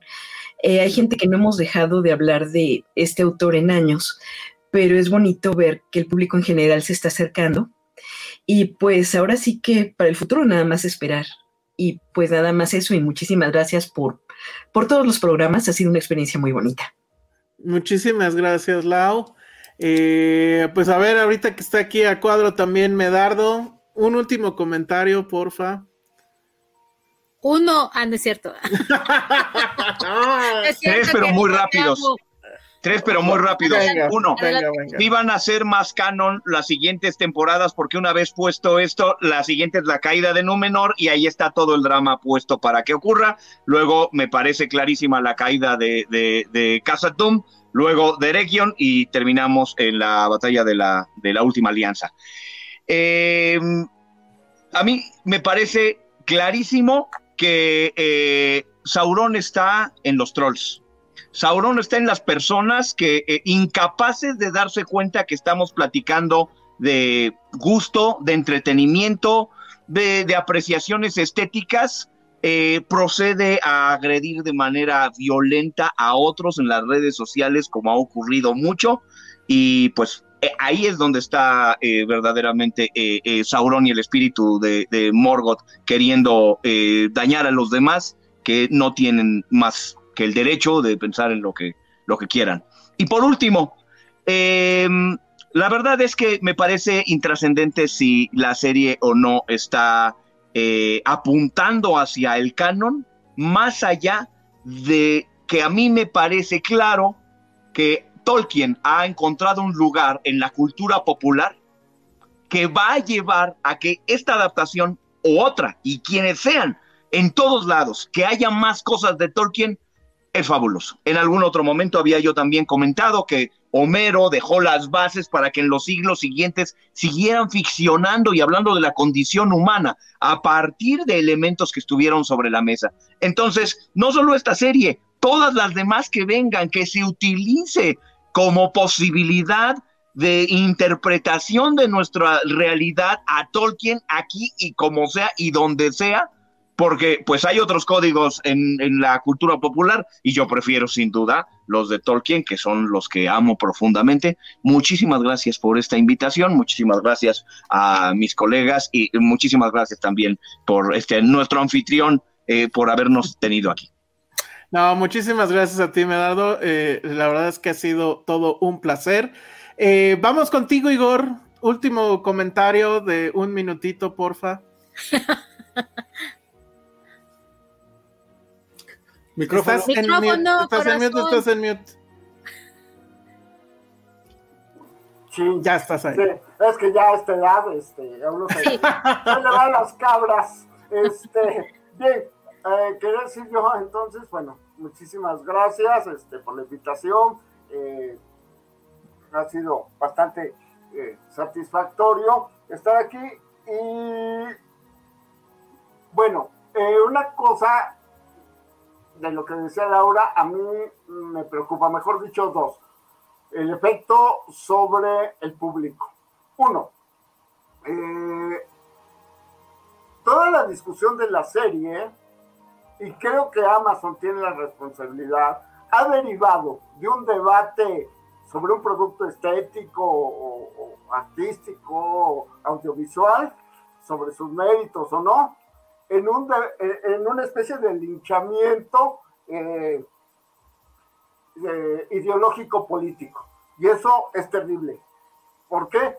Porque Amazon nos ha puesto en la tesitura de que si somos críticos con su serie, pues somos unos malditos machos, xenófobos, este, eh, racistas, por definición.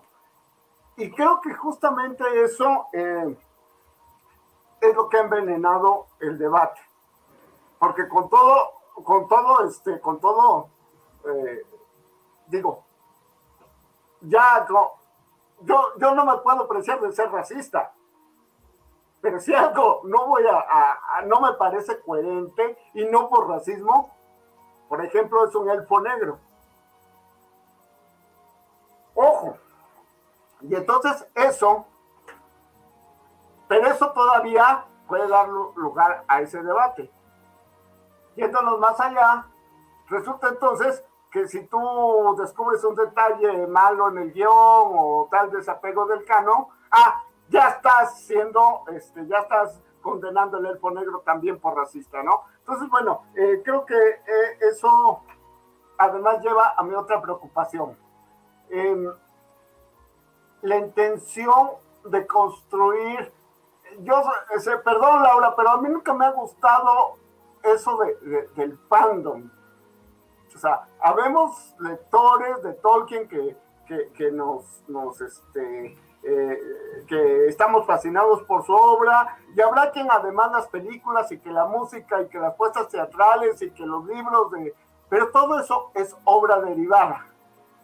Intentar meterlo todo en una estructura única, totalitaria, de un fandom donde todos tenemos que estar de acuerdo en todos y cada uno de los aspectos, pues me parece que, es muy riesgoso, porque si no te acusan de tóxico, ¿no? Si, si, discrepas con alguno de los aspectos de, todo eso. No, yo creo que habría que apreciar la serie, Tolkien, sus ilustradores, etcétera, de manera diferenciada y no preocuparnos más por Tolkien en mi caso y menos por el fandom.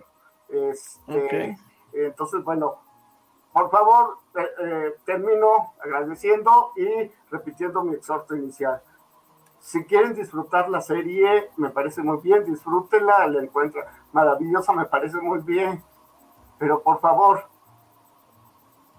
aparte, lean a Tolkien porque son dos cosas totalmente distintas. Perfecto, bien dicho. A ver, aprovechando que ya tenemos. Ah, bueno, ya también está aquí Trotter, entonces bueno, le toca primero a Trotter y luego a Jadadro. Último comentario porfa, este, pues de, un minutito más o menos. Venga, Trotter. Pues la serie terminó, tenemos lo que tenemos y como dijo Tolkien, tiene que caer o sostenerse por sí misma. Eh, me gusta, eh, me gustan muchos aspectos de ella. Creo que los otros son muy mejorables. Eh, estoy de acuerdísimo con el, con el señor Igor. La verdad es que no hay que cerrarnos a una sola fuente, porque si incluso pensamos de manera tan, tan específica y no toleramos las adaptaciones, sería un poquito, mm, ¿puedo decir palabras fuertes? sí, adelante. Sería un poquito hipócrita si por un lado eh, vapuleamos las, cualquier contenido que se haga aparte pero por otro alabamos lo que hizo Christopher Tolkien, por ejemplo. Siguen siendo obras derivadas y yo creo que las obras derivadas se sostienen por sí mismas y no tienen por qué seguir el mismo marco.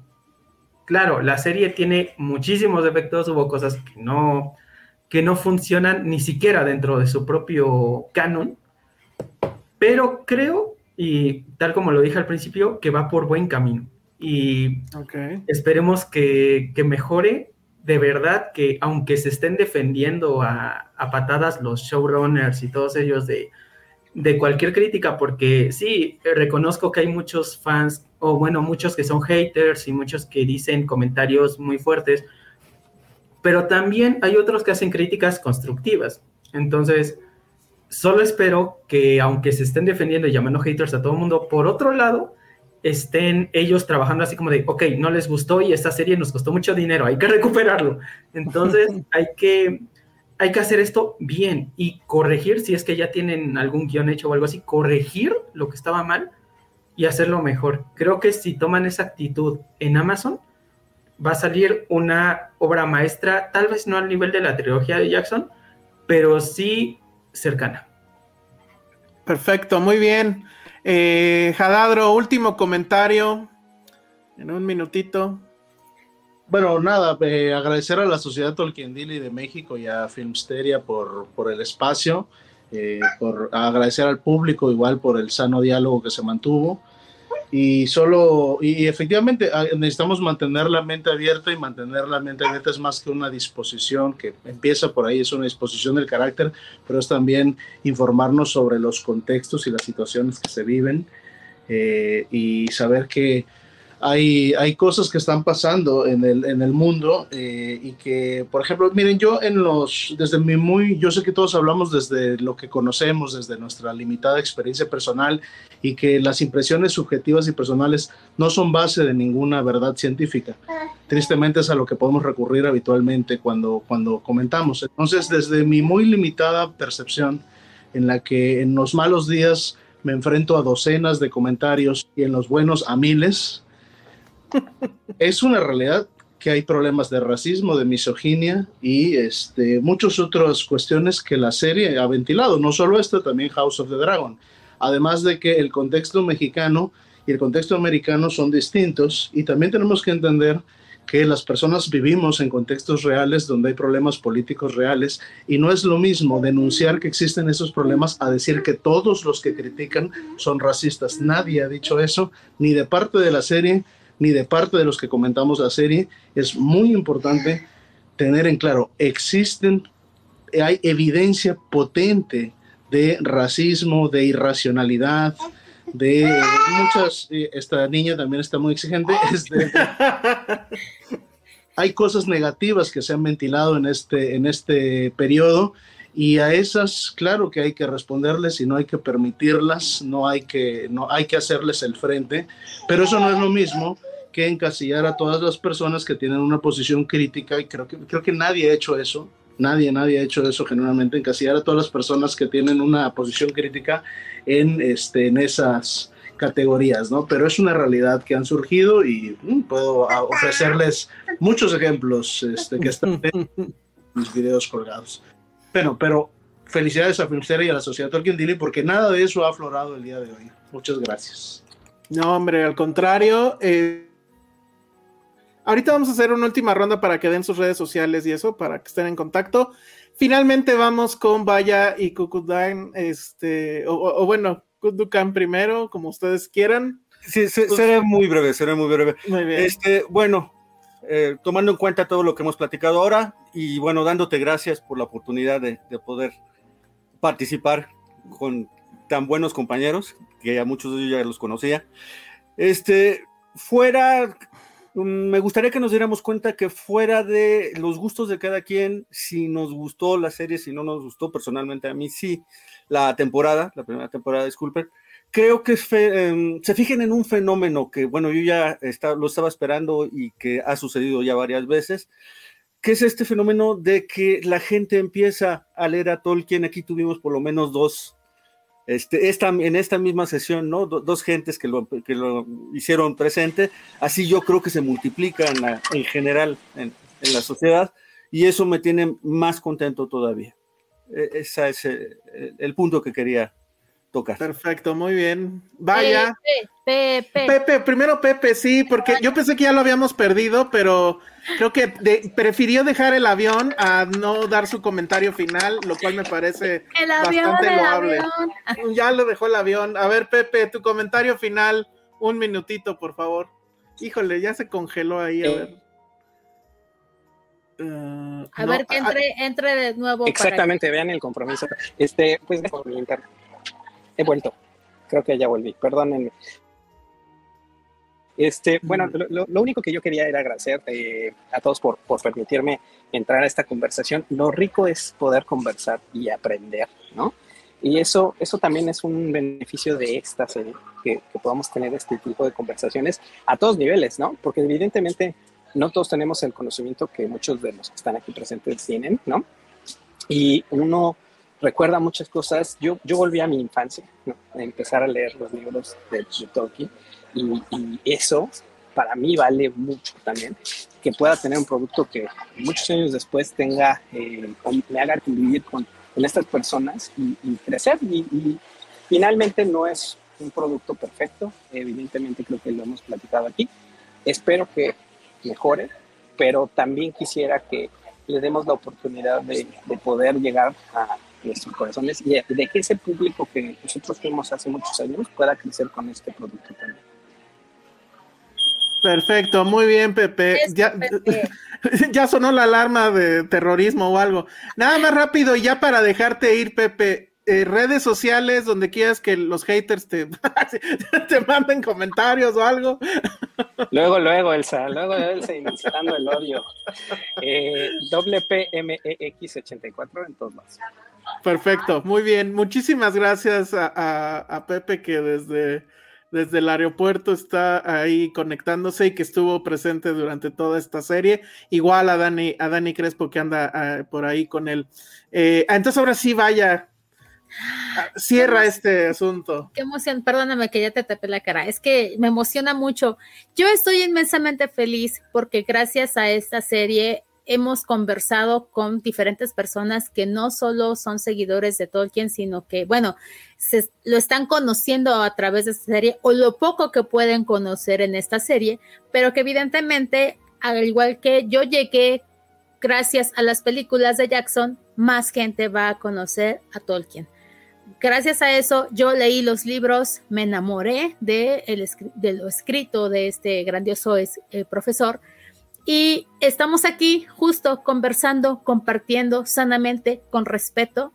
Y eso es maravilloso. Y te agradezco a ti, Alejandro, que te aventaste el paquetote y a todo tu equipo de trabajo y producción, que nos hayan eh, invitado a poder expresarnos de forma individual como integrantes de la Sociedad Tolkien de México, pero también eh, que la gente conozca que existen espacios eh, totalmente abiertos, de mente abierta, de respeto, de apertura, y que estamos dispuestos a poder compartir el poco o mucho conocimiento que tenemos con respecto a la obra sin tener ninguna discusión eh, de falta de respeto.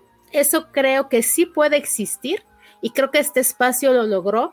Y gracias a todos los que se fletaron estas casi tres horas y no están en el, en el desfile, creo que por ahí hay unos fans también de, de la otra, este, la otra serie, bueno, de Star Wars, no están allá, o si están ahí escuchando también, saludos a todos. Entonces, gracias Alejandro, gracias Filmsteria, Sociedad Tolkien de México y a todos los nuestros invitados que cada uno pusieron su alma y corazón y conocimiento en este espacio.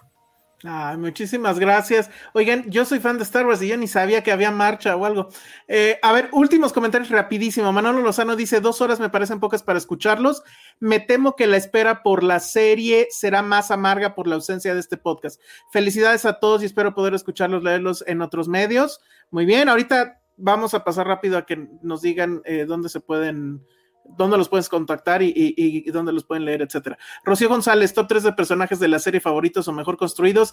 Híjole, ya es muy tarde para contestar eso. Si quieren contestarlo en ching, ahorita que, que les dé la palabra para ya la despedida, adelante. Dice, yo me encuentro en la misma opinión que Laura. Adar, Adar, Adar. Dice Ernesto Leónides, yo me aventé la serie sin verla, todo gracias a sus videos, chicos. ok, muy bien.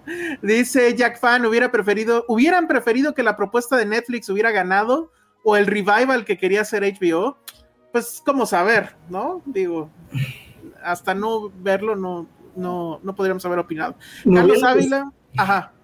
me hubiera gustado la propuesta de Netflix, pero como fan de Narnia me veo forzado a decir que no, porque por haberla rechazado fue que compraron los derechos de Narnia y van a hacer eso. Exactamente, o sea, quién sabe, podría haber pasado muchas otras cosas.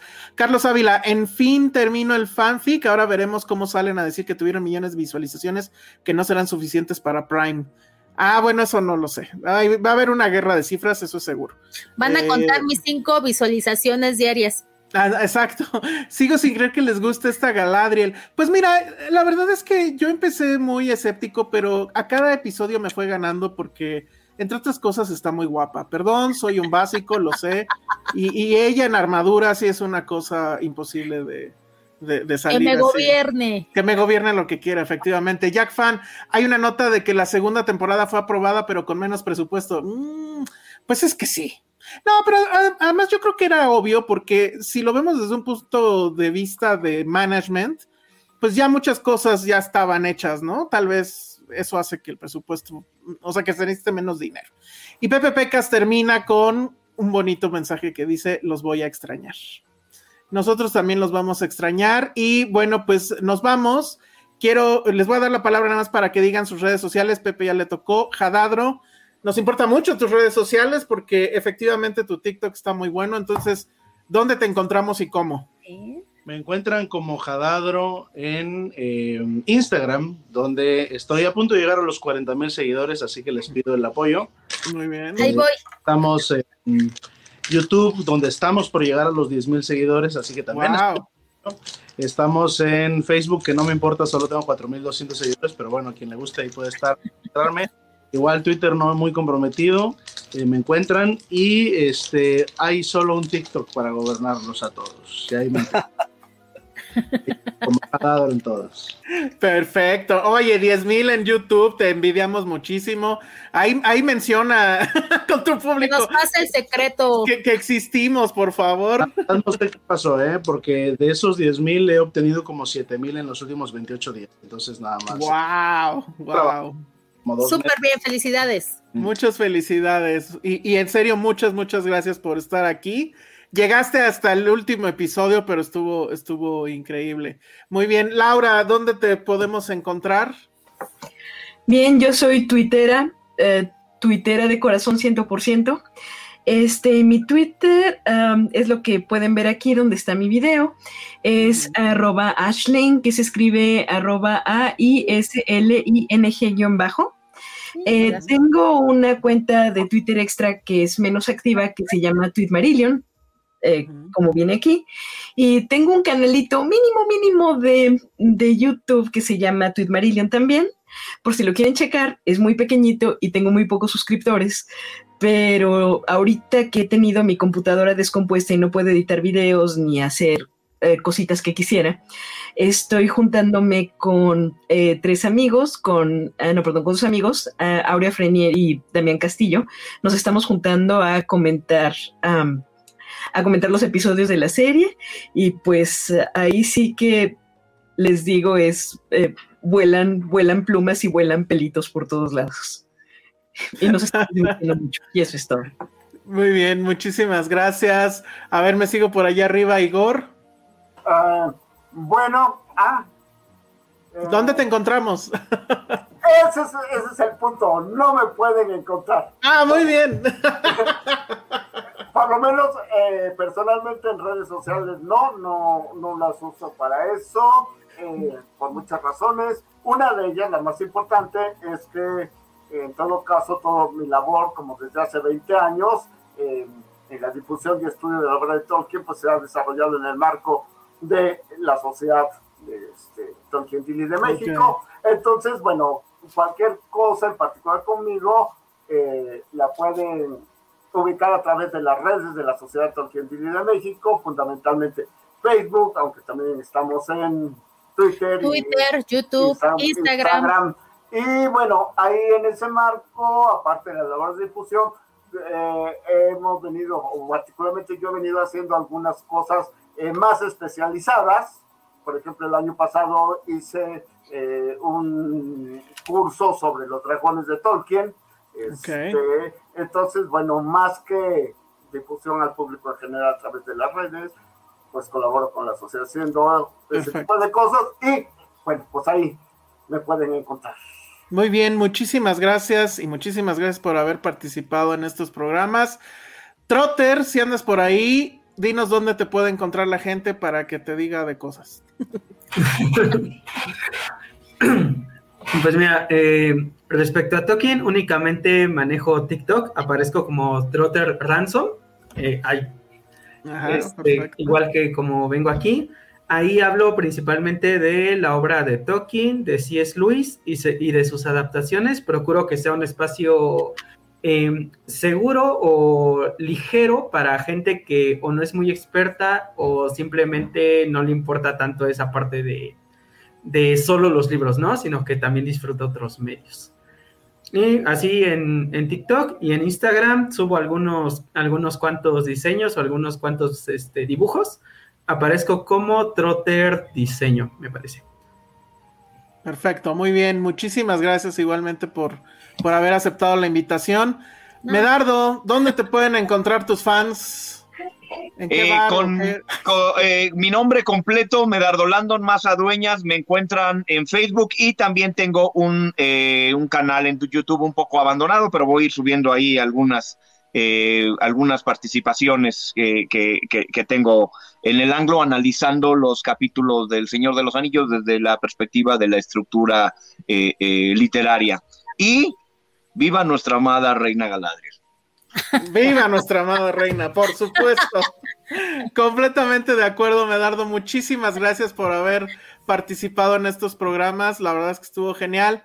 Vaya, Kudukan, ¿dónde los encontramos? Y este, ¿qué más viene para la sociedad Tokendili?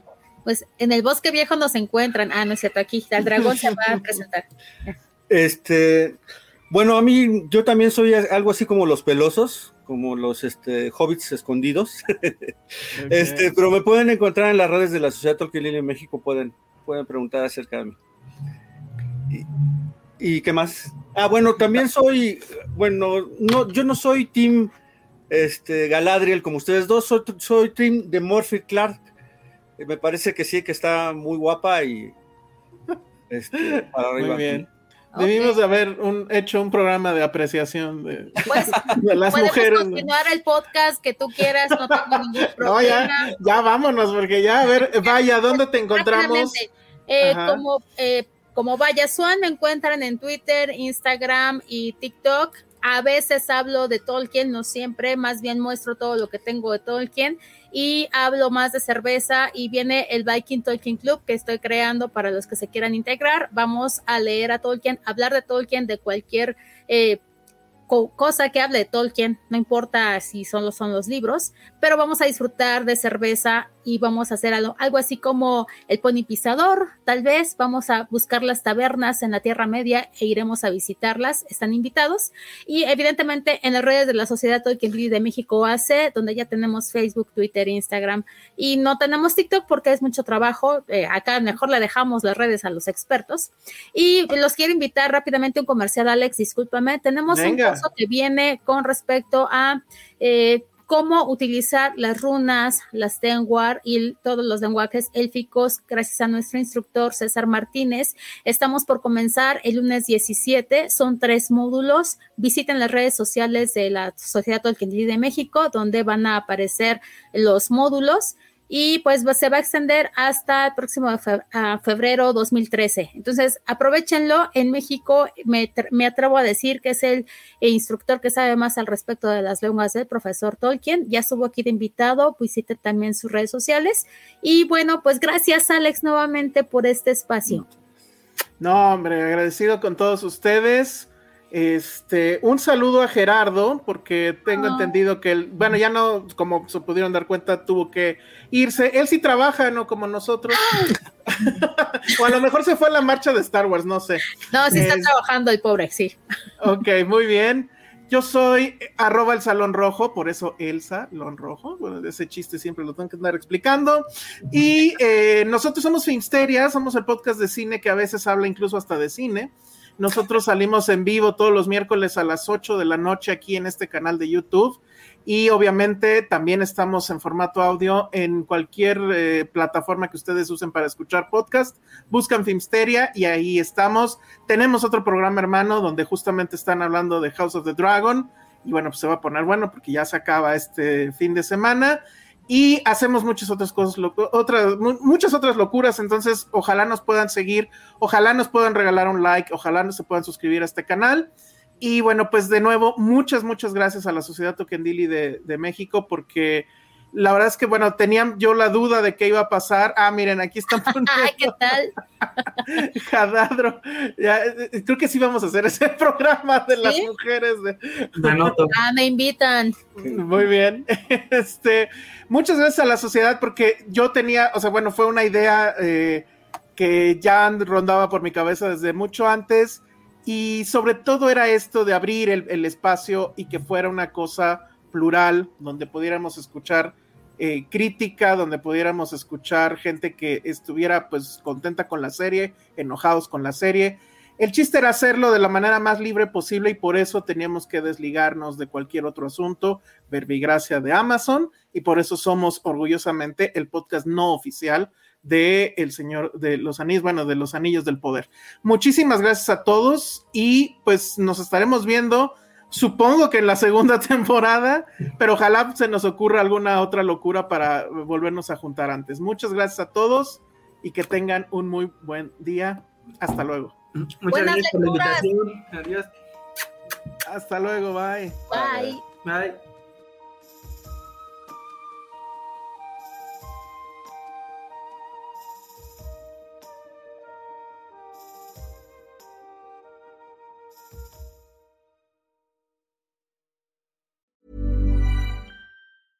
Hey, folks, I'm Mark Marin from the WTF Podcast, and this episode is brought to you by Kleenex Ultra Soft Tissues, your ally to help tackle your allergy symptoms this season. I love the change of seasons, but nobody loves pollen and all those other things floating in the air that make you sneeze during this nice weather. Kleenex Ultra Soft Tissues are hypoallergenic and allergist approved, so fight back against watery eyes and runny noses without worrying about irritating your skin. For this allergy season, grab Kleenex and face allergies head on.